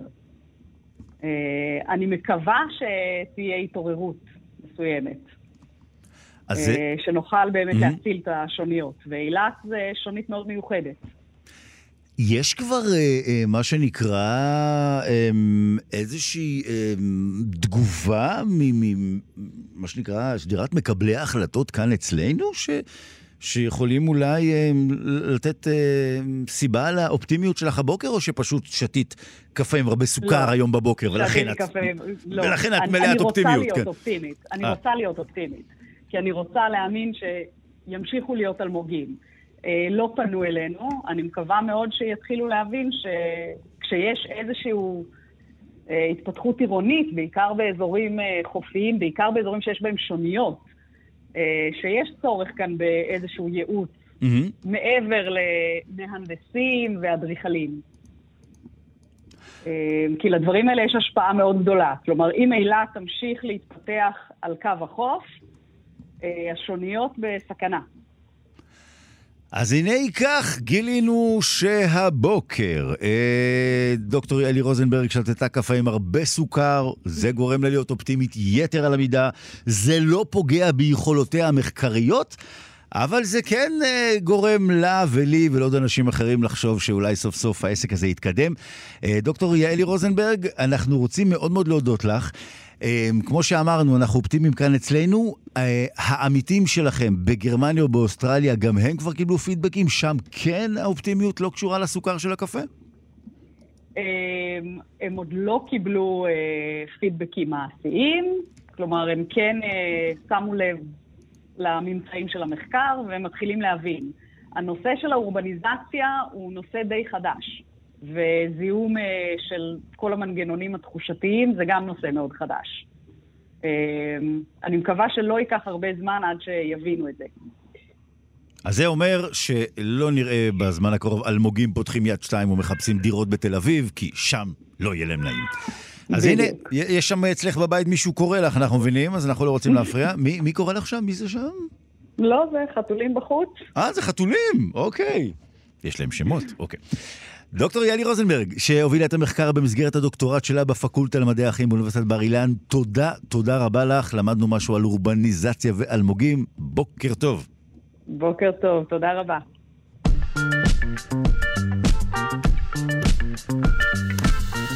עכשיו מי שקצת חושש מנחשים יכול לקחת שלושה צעדים מן הרדיו אבל אז לא ישמעו טוב, אז צריכים לחזור להתקרב. נחש אינדיגו מזרחי, הוא אחד הזוחלים הגדולים ביותר בצפון אמריקה, אה, הוא מגיע ל-1.6 מטרים, ואפילו יותר מכך שהוא ככה מתבגר. אה, בעבר, מדינת אלבמה שבארצות הברית אה, שימשה בית גידול עבור הנחש הענק, אבל בשנות ה-50 הוא נעלם מהנוף האמריקני, בעיקר בגלל שככה נעלם לו שטח מחיה. אבל היום, כמה שנים לאחר שהחלה באלבמה תוכנית להחזרת הזוחלים לטבע, נראים סימנים להצלחה. התגלה נחש מן המין הנדיר לפני כשנתיים, בימים האחרונים נמצא אחד נוסף. אז אנחנו רוצים לדבר על הנחש הנדיר ששב לטבע. נאמר בוקר טוב לדוקטור בועז שחם, מנהל אוסף הזוחלים והדו-חיים באוספי הטבע הלאומיים באוניברסיטה העברית. בוקר טוב בועז. בוקר טוב נתיב ובוקר טוב למאזינים. ובוקר, ובוקר טוב לנחשים באלבמה, אנחנו גם יכולים לומר, נכון? כן, אלבמה. אלבמה. הנחשים באלבמה. אז הנחשים באלבמה. כן, זה יפה, זה... כן. יש פה, אני, אני, אני אנסה, יש פה המון דברים שאפשר אה, להוציא מהאייטם הזה, אבל בואו נזקק את זה ל... לדעתי יש שתיים שלוש כותרות מעניינות. קודם כל תגלה לנו, רק רגע, את השם הרשמי של נחש האינדיגו המזרחי, יש לו שם כזה... אה, אין לו שם בעברית. כן. אה, אבל כן, יש לו שם ה-Eastern Indigo Snake, שזה השם שלו העממי mm-hmm. באנגלית. אני... אה, והשם, וואלה, השם, מה זה השם, זה, זה לא השם הרשמי נתיב, זה, זה האמת היא אחד הדברים ש, אה, שרציתי לדבר עליהם, ככה בקצרה, להכניס את זה בתור איזה... כן.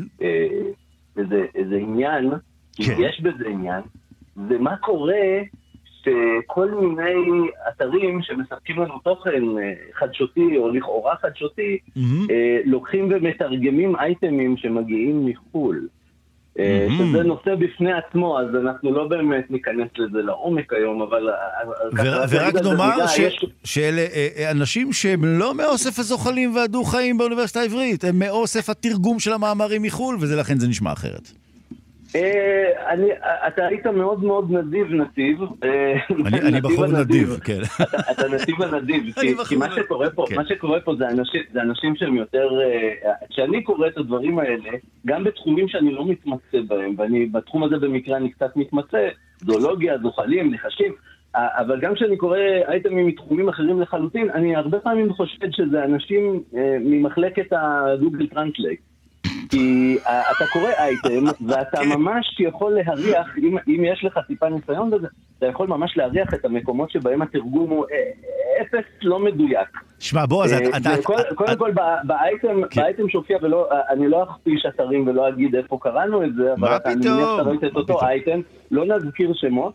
אבל, ב, אבל מופיע באייטם בעברית, שמתורגם כמובן חדשות שהופיעו בחו"ל, מופיע שהנחש מגיע לאורך של שמונה מטר. אה, ויש כאן בעצם איזו טעות קלה, אה, התבלבלות בין מטר לבין פוט. רגל, יעני, שזאת המידה אה, שמשתמשים בה ידידינו שמעבר לאוקיינוס.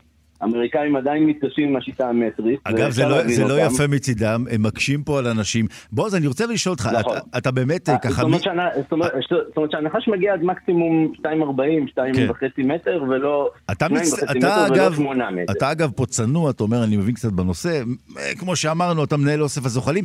אז בוא באמת ככה נתמקד בבחור הזה. הוא, כן, כן נעל... כן, הוא נעלם מאלבמה וחזר? כן. שנייה, אבל שאלת לגבי השם הרשמי, מה זה, לא, שזאת נקודה מאוד יפה. השם הרשמי, ככה מופיע במאמר בעברית, השם הרשמי הוא דריי מרחון קופרי. אה, שזה בעצם, זה לא שם רשמי, זה שם מדעי. Okay. זה אוקיי. השם המדעי שלו. השם הזה מאפשר לאנשים מכל העולם, אפילו אה, אנשי זוחלים ישראלים, רחמנא ליצלן, להבין בדיוק באיזה נחש מדובר, גם אם אני לא מכיר את השם Indigo Snake, אה, אם אני מקבל את השם המדעי שלו בתור, בכיתוב הלועזי שהוא אמור להיות כתוב בו, ואין מה לתרגם את זה לאותיות עבריות, כי זה שם מדעי, אה, דריימרקון אה, קופרי זה השם של הסוג והמין, זאת אומרת של המין של הנחש הזה. Mm-hmm. ו- וזה בעצם מאפשר uh, לחוקרים מכל העולם, לא משנה אם מדברים uh, שפת אם אנגלית, uh, עברית, יפנית, הודית, לא משנה. מאפשר להם לדעת על מי אנחנו בדיוק, מדברים, כן. אתה, אתה תבין בדיוק, כן, כי זה בעצם השם ש, שמייצג את המין, את הספישיז, לא משנה של איזה חיה ושל איזה צמח ואפילו אז קח אותנו, בועז, קח אותנו עכשיו ברשותך. עכשיו, עכשיו כן. החבר הזה, החבר mm-hmm. הזה נחד אפקטיבית, מה שנקרא אה, נחד אפקטיבית, זאת אומרת שהפסיקו לראות פרטים בטבע, ילידי טבע, אה, כבר בשנות ה-50 או ה-60 במדינת אלבמה. זה לא שהוא נעלם לחלוטין, נמחק לחלוטין מהמפה, עדיין היו במדינות אחרות, למשל בג'ורג'יה. Mm-hmm. אבל, אה, אבל הם רצו במדינת אלבמה, שהיא, אתה יודע, המדינה אצלם בארצות הברית זה יותר גדול מישראל ברוב המקרים, לא כולן, אבל ברוב המקרים. מה, הם רצו שהוא יחזור לטבע? זו הייתה אה, שאיפתם? האנשים, האנשים שאכפת להם מהטבע של אלבמה, מחיות הבר, וספציפית אנשים שאכפת להם מזוחלים, היה להם איזה חלום, they had a dream, להשיב את ה-Eastern Indigo Snake לטבע. איך הם עשו זאת? איך, איך הם עשו את זה, בועז? גידלו, גידלו, בדיוק כמו שאנחנו פה בישראל הקטנה עושים עם השבות של חיות בר אחרות, לא זוחלים במקרה שלנו, אבל בדיוק כמו שעושים עם יחמורים ועם הפרא האסייתי ש...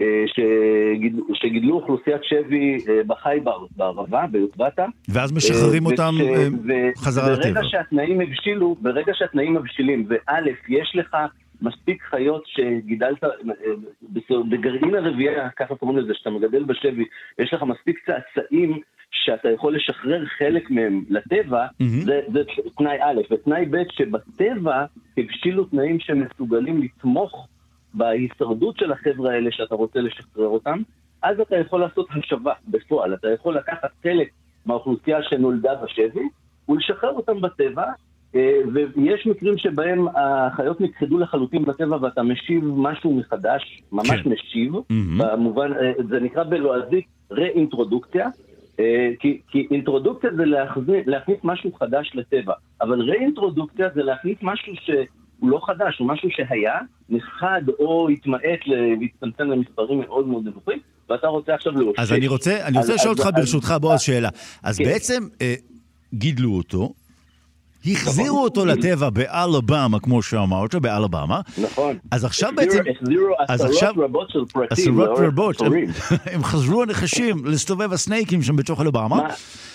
ועכשיו, רגע, החדשה מרעישה... זהו, זה מה שצריך לשאול. אז עכשיו, שהם פתאום ראו אותו חוזר, כן, כן. מסתובב שם. לא, מה שראו, מה שראו זה שראו פרטים צעירים. שנולדו בטבע. שבוודאות, לפי הטיימליין, מהרגע שבו שחררו פרטים עד לרגע שבו פגשו את הצעירים האלה בטבע, החוקרים יודעים בוודאות, בוודאות מוחלטת, במאה אחוז, הם יודעים שאלה פרטים שנולדו כתוצאה מרבייה של הפרטים ש, של אלה שנולדו בשבי ושוחררו והושבו לטבע, הם מתרבים, הם עושים פרו-ורבו, כמו, כמו שקיוו החוקרים, mm-hmm. הם עשו פרו-ורבו, נולדו להם קטנטנים. כמה זמן עבר מאז ש... האלה. אבל כמה זמן עבר מאז שההורים שוחררו לטבע ועד שהילדים ככה אה, קפצו לדיינר וראו אותם? למעלה מעשור. הם, אה, אני לא זוכר, אני ניסיתי למצוא בתוך כל השטף של המידע שיש להם, ממתי הם משחררים, הם משחררים כבר אה, בסדר גודל של... אה, הם התחילו את ה-Eastern Indigo Project ב-2006, mm-hmm. שזה לפני, וואו. לפני קצת יותר מ-15 שנה. נכון. והם בהתחלה שחררו, מן הסתם, אתה יודע, בפרויקטים כאלה, מטבע הדברים, בהתחלה היו להם מעטים לשחרור. ואחר כך היו להם הרבה יותר. היעד שלהם זה לשחרר סך הכל 300 מהשבי אל הטבע, והם כבר עברו את ה-50% בדבר הזה. הם, הם כבר שחררו 170 נחשים, נכון ללפני שנה, היום זה כנראה כבר יותר, הם לא, הם לא נתנו את כל הנתונים עדיין. Mm-hmm. ובעצם אנחנו מדברים על, על הוכחה ראשונה, אה, בעצם שנייה, יותר מדויק, כי הייתה להם כבר הוכחה לפני כשנה של פרט צעיר שהם, שהם לכדו, ושהם יודעים בוודאות שהוא, אה, אה, שהוא נולד, נולד בטבע, ושהוא אני... לא מאלה שהם שחררו. האורך שלו היה, שני, היה שני feet, שזה 60 סנטימטר בערך, ולפי זה שהוא נורא צעיר, הוא באורך יותר, יותר קצר מאלה שהם משחררים, וגם לפי זה שלא היה לו שבב. הם, הם, את כל המשוחררים הם מציידים, זאת מילה יפה, זה מכבסת מילים, מזריקים להם שבב, אה, כמו השבבים שמזריקים של הכלבים וחיות בית אחרות. כמו כן, לכלבים. אה, שבב שנקרא PIT, שזה, שזה שבב פסיבי שאתה עובר עם גלאי לשבבים, אז הוא מטפטף והוא נותן לך את הקוד של השבב שיש בתוך החיה. אז בוא, דבריך הם מעלים בנו עכשיו תהייה. אם עכשיו למשל מאזין מאלבמה שומע אותך ואותי, אז הוא שואל, תגידו חבר'ה, בשביל מה אני צריך את הנחשים נכון, האלה שהסתובבו לי פה על הרגל? לא היו פה נחשים, נכון. היה לי שקט. אז מה הרעיון? מה נגיד לחבר'ה באלבמה? מה נגיד להם? למה עושים את זה בכלל? אנחנו נגיד להם, קודם כל נפסיק לעשות מבטא שלא תיעלבו. אתה צודק. ודבר שני, אנחנו כן. נגיד להם, לא, למרות, שזה, למרות שאני סבבה עם זה, אבל שלא יבואו אחרי זה, אתה יודע, הייט מייל מאלבמה. אנחנו נגיד להם, חבר'ה, נחשים היו ויהיו באלבמה, גם ארסים וגם לא ארסים. במקרה לא, לא אמרנו את זה, אבל נחש האינדיגו הוא לא ארסי, והוא מאוד מאוד יפה. זה נחש שגם מייצג את הפאונה, את, ה, את, את עולם החי של אלבמה ושל מדינות אחרות שבהן הוא קיים, הוא בעצם נציג מקומי מאוד אה, אה, מרשים ויפה, והוא חשוב למערכת האקולוגית, הוא טורף מכרסמים וכל מיני בעלי חיים אחרים, גם נחשים אחרים הוא טורף, אה, והוא בעצם חלק מ... הוא אמור להיות חלק מהאקוסיסטמה, מהמערכת האקולוגית כטורף, וגם כן נטרף על ידי אה, אויבים טבעיים של נחשים, כמו איתמים, mm-hmm. ורקונים וחיות אחרות ש, שמוצאות בו מזון. כן. וזה שהוא נעלם, הוא נעלם בגלל פעילות של האדם, בגלל שאנשים הרגו אותו, אספו אותו לגידול בשבי, כי הוא מאוד מאוד יפה, מאוד מרשים. הוא נקרא אינדיגו כי יש לו צבע של uh, כחול אינדיגו כמעט שחור, כשהוא בשמש. האור שלו נוצץ, מבריק, uh, בצבע מתכתי בכל גווני הקשת. זה בעצם... שבירה פיזיקלית של האור על ידי מולקולות שנמצאות בקשקשים, בלה בלה בלה. הוא באמת יפה. יפה. השורה התחתונה זה נורא יפה. נכון. ומאוד מרשים, וכאמור לא ארצי, וכאמור טורף מכרסמים וחיות אחרות שבני אדם מחשיבים כמזיקים. אתה אמרת פה, ש... ברשותך בועז, אתה רק אמרת פה משהו כן. במשפט שהוא, אתה אמרת הוא לא ארסי. יש אנשים שלא נכון. תצליח לשכנע אותם. אה, נכון. גם בעבור האפשרות להתראיין בתוכנית שלושה שיודעים ברדיו, לא יסכימו נכון. לפגוש את הנחש נכון. הזה, גם אם תבטיח לו שהוא לא ארסי. נכון, אבל אתם לא חייבים לפגוש אותו, זה בסדר, אין בעיה, סבבה. כן. אנחנו, השבות מהסוג הזה, בין אם זה השבות אה, לגמרי לחדש אוכלוסייה שנכחדה לחלוטין, או לעבות, יש גם מה שנקרא השבות עיבוי, אה, שאתה בעצם עושה אה, אתה משחרר פרטים נוספים כדי להעלות את סביבות האוכלוסייה ולהקטין את הסכנה שהם יכחדו כליל בטבע. הדברים האלה הם, אה, הם כמובן אמורים אה, לפצות על נזקים שהאדם עשה למערכות האקולוגיות, ואנשים כמוני שמתעסקים בשמירת טבע ובשמירה על, ה, על, על עולם החי ועל, ה, ועל המערכות הטבעיות ובתי הגידול הטבעיים, בעצם אה, אנחנו רוצים, שואפים שהמערכת אה, אה, תחזור לתפקד ותכיל את כל המרכיבים אה, שהיו... אנחנו בעד. אה, אנחנו בעד. היסטורית. אה, עכשיו, זה בלתי אפשרי להגיע לזה רגע, אחוז, אבל במקומות שבהם אתה יכול, אז אתה עושה מאמץ. אז אנחנו נעשה, בוא, אז אנחנו נעשה מאמץ גם כן. לשיחה הבאה שלנו. כמו שמשחררים את הנחשים חזרה לאלבמה, אנחנו נשחרר אותך בחזרה לאוסף הזוחלים והדו-חיים, כי אתה המנהל שלו. אתה המנהל שלו. דוקטור בועז שחם, מנהל, אמרנו, אוסף הזוחלים והדו-חיים באוספי הטבע הלאומיים באוניברסיטה העברית. Thank you very much. Have a אלבמה בוקר דיי, תודה. Have a nice flight, יום טוב. Thank you. שלושה שיודעים uh, כאן תרבות 104.9 וגם 105.3 FM. חזרנו ושבנו ואנחנו שוב כאן uh, מתייצבים כדי עכשיו uh, להזמין אל הפודיום שלושה מיוחדים. בשבוע שעבר דיברנו לקראת uh, תחרות uh, המדענים והמפתחים הצעירים uh, במוזיאון הטבע בירושלים. עכשיו כבר נוכל לומר אה, מיד אה, ברכות אה, לזוכים. הייתה זו תחרות צמודה מאוד, ובסיומה כאמור הוכרזו הזוכים. השנה היו 38 מדענים צעירים. מיד כאן נוכל לשוחח איתם. בואו נגלה לכם שבמקום הראשון זכו נועם זמסקי מגבעת ברנר על העבודה בחקר והשוואה בין אלגוריתמי עיבוד. תמונה לסיגמנטציה ועומר אריאן על עבודתו באפיון רעש פאזה במערכות חישה עם סיבים אופטיים. שלום עומר, אתה איתנו, נכון? בוקר טוב. מה נשמע, מה קורה? מצוין, ובואו גם נציג את מאיה בן שלום. מן המקום השני, היא מראשון לציון על עבודתה בחקר תפקידי הגן CD160, שמיד היא תסביר לנו על העניין הזה. שלום מאיה. בוקר טוב, מה שלומך? ונאמר גם שלום לעמיתי בן uh, פורת אילוז, שהוא מן המקום השלישי, uh, על עבודה בתפיסה וחזון המשפחה בליברליזם האמריקאי בשנות ה-60 לשנות ה-80, בראי האבולוציה החברתית והכלכלית. בוקר טוב עמיתי. שלום. אז קודם כל ברכות לכולכם, חברים יקרים, אתם בטח כולכם מכירים אחד את השני, אנחנו עכשיו שמחים להכיר אתכם. אז בלי להיעלב, נפתח עם הזוכה במקום הראשון. עומר, שחזר לנו את הרגע שבו הכריזו עליך. איך זה נערך שם? זה מה, עומדים באולם ומכריזים? זהו, אני חייב להגיד שהמכריז היה ראש חבר השופטים, אה, הפרופסור חנוך גוטפרוינד, והוא לאט לאט התקדם עם הפרסים, טיעונים לשבח, מקום שלישי, מקום שני, אה, ולאט לאט אתה מתחיל לחשוב לעצמך אם... אה, לא הזכירו אותי עד עכשיו, אולי אני בכלל בחוץ. זהו, אולי אני לא צריך להיות שמח שאני לא מוכרז, אולי אני לא... לא בדיוק יודע את המקום שלי, אבל אז אה, באמת שמרו אותי עד הסוף, עד הרגע האחרון מתחו אותי. אה, אבל אז ברגע שכמובן חנוך התחיל לדבר על התחום של אה, אופטיקה... אני מקווה שלא הייתה, ש, שלא הייתה הפסקת פרסמות לפני שהוא הכריז, כן. עומר? נעלם לנו מהקו? כמובן שזה מאוד שמח. הוא חזר, הוא חזר. רגע, אז נעלמת לנו רק מהקו, אז איך הוא הכריז, אתה אומר? הוא התחיל לקרוא... הוא התחיל לדבר על התחום של סיבים אופטיים, קצת על, ה...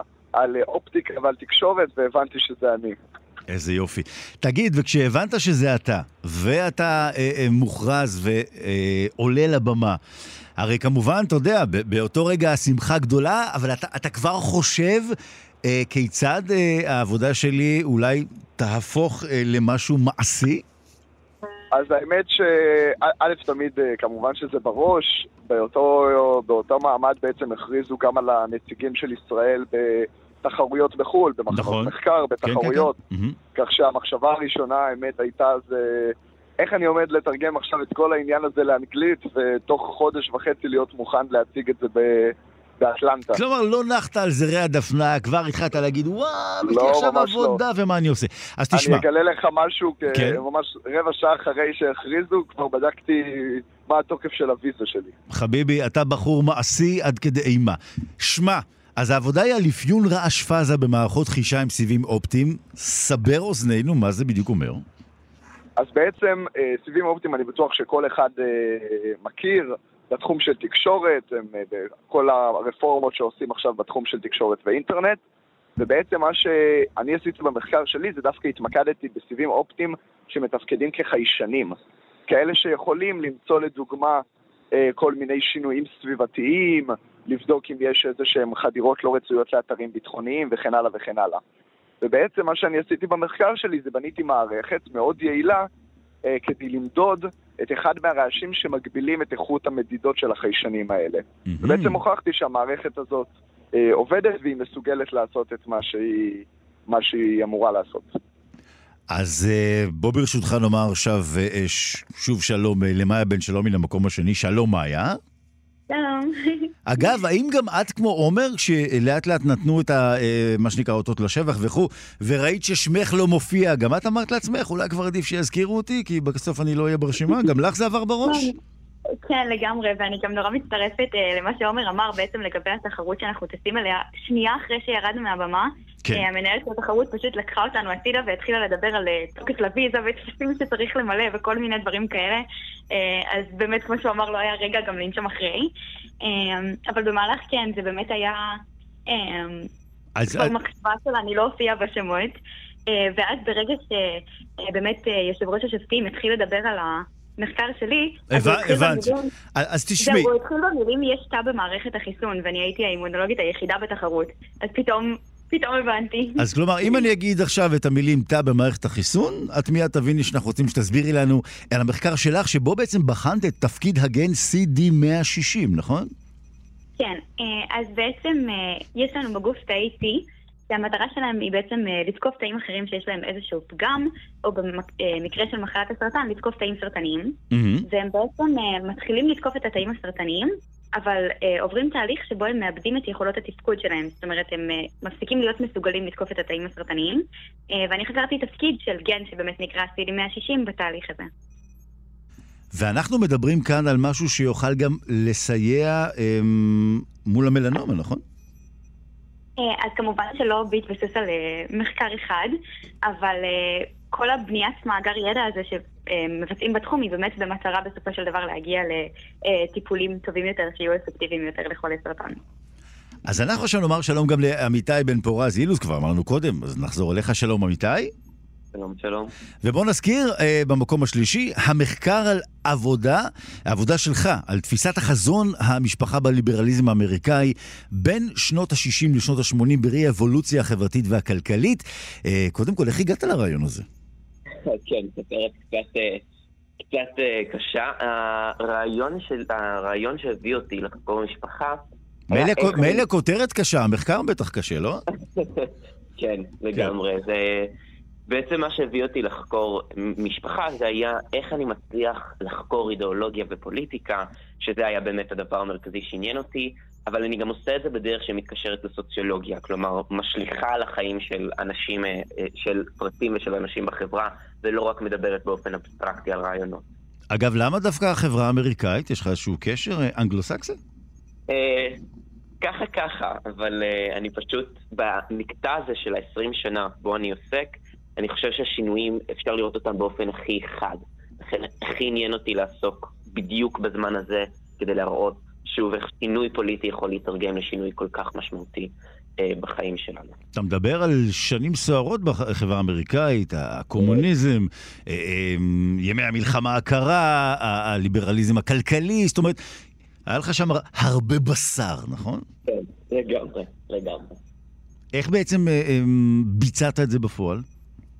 אז אה, זה בעצם היה להסתכל על שני סוגי מקורות שונים. אחד זה סוג שמסתכלים עליו באמת יותר במדעי הרוח, מקורות ראשוניים, ולנתח למשל ספרים כמו של אה, בטי פרידן, המסתורין הנשי, להבין מה אותם מנהיגי תנועות רצו לראות במשפחה, ולמה אותם מנהיגי תנועות היו מאוד משפיעים. Mm-hmm. וסוג מקור אחר היה יותר ניתוח מעמיק מסוג מדעי החברה, להבין דרך דוחות ממשלתיים ותוכניות חברתיות, איך המשפחה נראתה ואיך היא משתנה לאורך השנים הללו.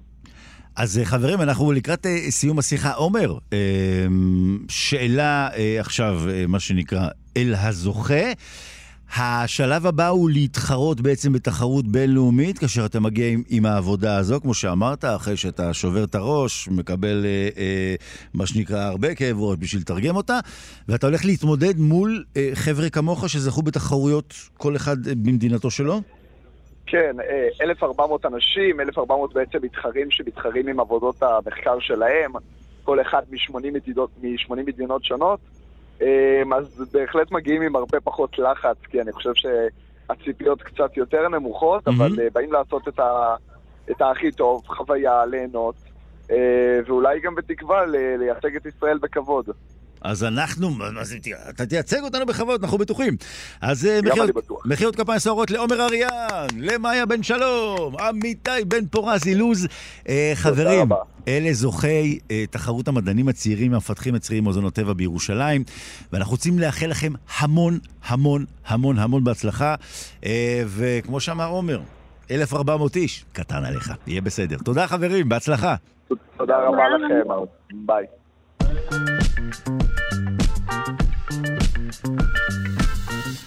והנה, אנחנו עכשיו אה, מגיעים מיד אה, אל הקתדרה למוסיקה, ואם שמתם לב שהחורף מסרב לעזוב אותנו, זה כנראה כי אנחנו עדיין צריכים לשוחח קצת קצת על ויוולדי ועל בטהובן ועל אחרים, כי הם לקחו את החורף לתוך המוסיקה. נאמר מיד אה, בוקר טוב למי שיקח את המוסיקה לתוך הרדיו, פרופסור משה זורמן מלחין מנצח ומייסד הקתדרה למוסיקה בשיתוף דוקטור אה, אסטרית בלצן. בוקר טוב משה. בוקר טוב נתיב, אני לא יודע איך אתה, אבל אני שעון הקיץ הפתיע אותי בצורה מוחלטת, אני איחרתי שעה לאיזה פגישה באותו יום שבו השעון התחלף. משה, זה... אלו תירוצים של תלמידים בבית הספר היסודי. אני השתמשתי בזה בכיתה ג'. לא יודע. כן. אין לי שעון, השעון שלי הוא שעון רגיל, לא שעון דיגיטלי, 아, הוא לא אוקיי. מתחלף לבד, בדיוק. הבנתי. זהו. אז, אז שמע, אז, אז אה, בעצם מבחינה מוסיקלית, כן. החורף עוד כאן איתנו, אתה מיד תיקח אותנו למסע. כן. מה יש בחורף אה, של לקחת גדולי המלחינים, כן. מה שנקרא לתרגם אותו לתוך העשייה שלהם. כי חורף, גם אם אתה יושב בבית, יש לו סאונד. יש לו את הסאונד של הגשם המטפטף, יש לו את הסאונד של הרעמים והברקים. בקיצור, זה מוזיקה. גם, ה, גם לפני שאתה כותב צליל, החורף יש לו סאונד. בקיץ אתה יושב ושקט לך משהו.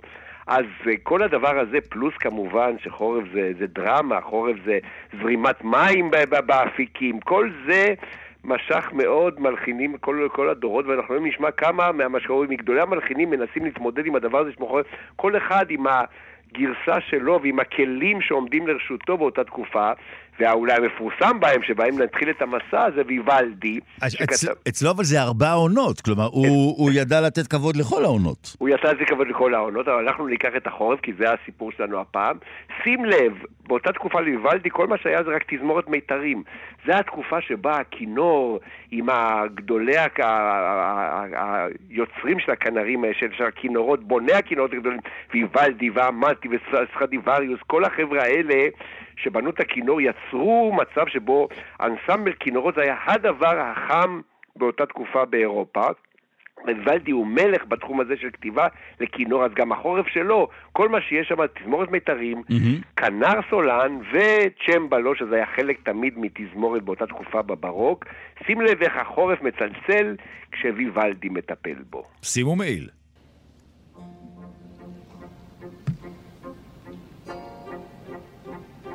מאיים.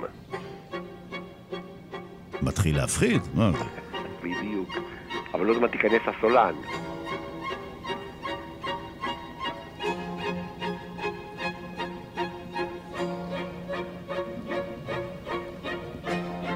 משה, זו בנייה של מתח. רבותיי, זה ויוולדי. עוד מעט הסולן נכנס.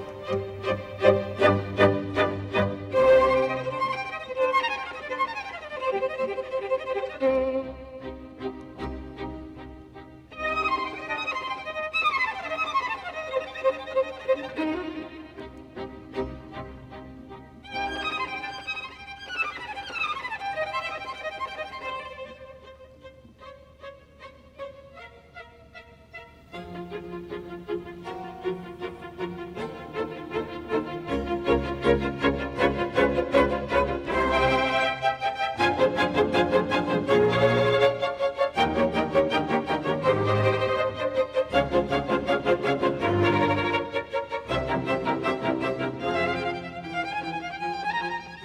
שמע, זה, זה מתחיל להיות לי קר. זהו, וזה... מה זה הדבר הזה? זה ממש מוזיקה תוכניתית, כי ויוולדי כן. כותב בתוך הפרטיטורה בדיוק, כאן אז המים זורמים בנחל, ממש. פה הגשם מתחיל לטפטף וכולי, ממש. והגדולה שלו כמובן שכבשה את כל אירופה, ולכן גם באך, שהוא רצה ללמוד לכתוב איך כותבים לכינור, הלך ולמד פרטיטורות של ויוולדי. זה היה התקופה של הכינור האיטלקי הגדול. אגב, אתה, אתה מזכיר פה שהכל כלי מיתר. אמ, כמה שנים חלפו עד שמישהו, נגיד, עשה את זה בפסנתר, למשל? אה, זה ייקח עוד אה, לפחות מאה שנה, אחרי שהפסנתר יגיע למעמד כזה, שאיכשהו אתה יכול לסמוך עליו. אז אבל העניין, אם אנחנו הולכים לשלב הבא, לבטהובן, שהוא כבר כמה שנים טובות אחרי ויוולדי, הוא כבר משתמש בתזמורת סימפונית מלאה. Mm-hmm. לקח זמן עד שנכנסו כלי הנשיפה לתוך לתזמורת המיתרים, כי לא סמכו עליהם. כלי נשיפה היו כלים של תזמורת מצעדים. מה אתה מכניס אותנו לתוך האולמות של, ה, של, של, של הקונצרטים אה, בסלונים האירופאיים, אבל כשבטהובן כותב את הסימפוניה השישית הפסטורלית, כבר יש לו באמתחתו כמובן גם כלי נשיפה וגם טימפני וגם כל הדבר הזה, ולכן חלק מהמהפך של בטהובן זה, הוא כותב סימפוניה שהיא מה שקרוי תוכניתית. Mm-hmm. בכל פרק יש בו שבע. פרק הראשון התעוררות רגשות שמחה בבוא האביב. פרק שני על גדות הנחל. ואנחנו מגיעים כמובן לפרק הרביעי, סופת ברקים חורף. סופת ברקים, וואי, רק השם כבר אנחנו פה. כן.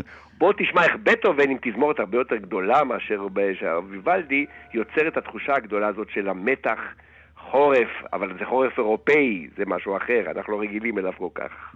תדליקו את החימום פה באולפן, תדליקו את החימום.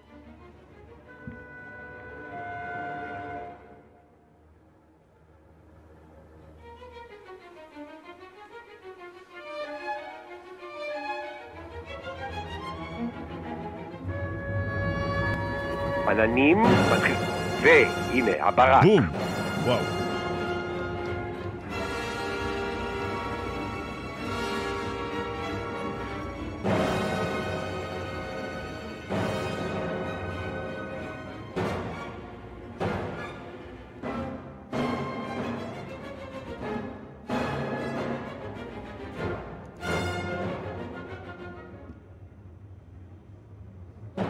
שמע, לא צריך לעשות תחזית מזג אוויר, רק להשמיע את זה, ואנשים יבינו שהסופה בדרך. בדיוק, וזה, ואנחנו מדברים על סימפוניה השישית של בטהובן הפסטורלית, שמי שזוכר, מי שבילדותו ראה את הסרט פנטזיה של וולט דיסני, כן. זה היה אחד הקטעים היותר מרשימים שלקחו בשביל הסרט הזה, וכל הילדים נבהלו כשהברק והרעם הופיעו גם בצורה מצוירת. בסרט הקלאסי הזה של וולט דיסני, איך מתארים צלילים גם בצורה גרפית. אז אנחנו חייבים לרוץ קדימה. חייבים לרוץ הלאה. קדימה, עכשיו, כן. הסיפור הזה של ויוולדי משך כל כך הרבה מלחינים, ארבע עונות וכולי, ואז אנחנו מגיעים למאה ה-20, 1965, אסטור פיאצולה, שהוא המלחין הלאומי שיושב לו בארגנטינה וכותב את הטנגו החדש, אומר, אני כותב ארבע עונות השנה, אבל בבואנוס איירס. בוא נשמע איך נשמע בואנוס איירס, איך נשמעת בואנוס איירס בחורף, כשפיאצולה כותב, וכמובן הנשמה היא שלו, היא הנשמה של הטנגו הארגנטיני. שים לב. קבלו את החורף הארגנטיני. בדיוק.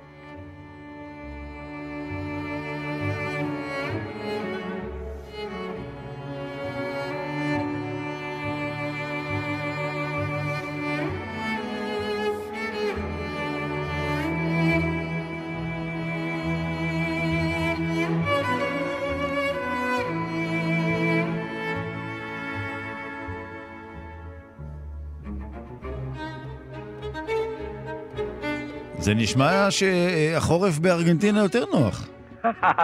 נדמה לי, לא נכון? הייתי, אבל כנראה שכן. אבל זה, זה נשמה של טנגו, שזה הכל יש בתוכה, גם דרמה וגם גם אהבה וגם להט. שמע קצת. וזה בדיוק עם ההרכב של ויוולדי, אנסמבל כינורות וסולן כנר. כן.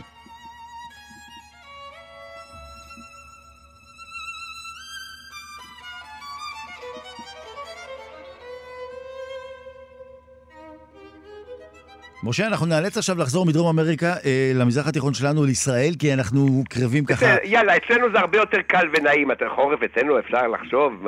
אז אני חזרתי אחורה, כן. ל-1966. ארי, אריק איינשטיין מקליט את שירה של דפנה אילת, הגשם מתופף עד היום, כשאני רוצה לנגן על גשם, אני שר הגשם מתופף, הגשם מתופף, ונותן לאריק איינשטיין לשיר. אה. וזה החורף הארץ ישראלי שלי.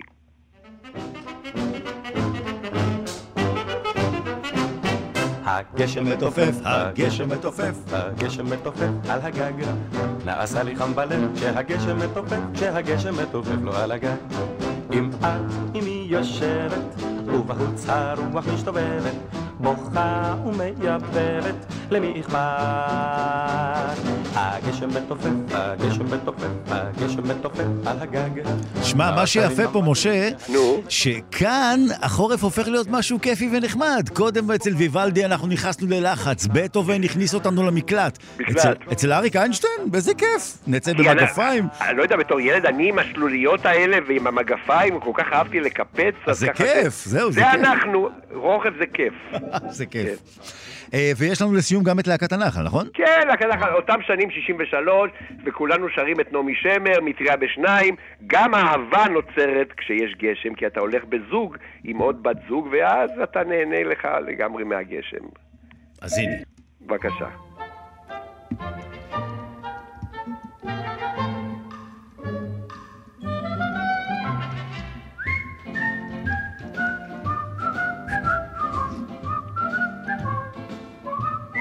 אגב, זו דוגמה קלאסית לשיר שכולם קוראים לו בשמו הלא נכון. קוראים לו אה. כולם, שנינו יחד תחת מטריה אחת, זה נקרא מטריה בשניים באופן רשמי. נכון, כן. אם אתה רוצה לחפש את זה נכון. באינטרנט. התחיל לרדת גשם. אל הצגת הקולנוע השנייה. אז משה, אנחנו נס... נאלץ לסכם בנקודה הזו ברשותך. להתראות, בוקר טוב. עם כל המטריות, תודה רבה לפרופסור משה זורמן, מלחין, מנצח, מייסד הקתדרה למוסיקה בשיתוף דוקטור אסטרית בלצן, על uh, um, יום חורפי שכזה. תודה רבה לך, משה. Uh, נכנס לאולפן, זה אתה גואל פינטו, ואנחנו אוהבים להפריע לו לפני התוכנית שלו, למרות שהוא איש מרוכז. גואל, אתה אוהב חורף? כן. אתה אוהב גשם? כן. כן, אתם, אני מפריע לו, הוא עכשיו עסוק, הוא יושב, שלא תחשבו שהוא בא לפה לשתות קפה, האיש עובד. אז אה, גואל, אתה מיד אחרי זה? אוקיי. Yes. מיד אנחנו נהיה כאן עם שעתיים של גם כן תרבות עם אה, גואל פינטו, אתם בהחלט בהחלט אה, מוזמנים. אנחנו נאמר תודה רבה לכל הצוות שלנו ששרד את השעתיים הללו. תודה רבה לעורך רז חסון החסון, למפיקה שלנו אלכס אלכסנדרה לויקר, על הביצוע הטכני כאן היום תמיר צוברי, כיבד אותנו בנוכחותו, כי סופר דיג'י אלון מקלר ישוב אלינו במהרה. כאן באולפן נתיב רובינזון. אתם מוזמנים להצטרף אלינו לשלושה שיודעים גם כהסכת, בכל זמן ובכל מקום, באמצעות היישומון של כאן, גם בספוטיפיי, גם באפל, גם בגוגל, וגם נהיה כאן מחר שוב בבוקר. לכולכם נאחל כמובן אה, יום טוב, נפלא, המשך האזנה טובה לכאן תרבות, יום מצוין, מלא ידע.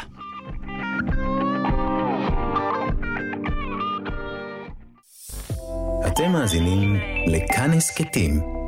הפודקאסטים של תאגיד השידור הישראלי.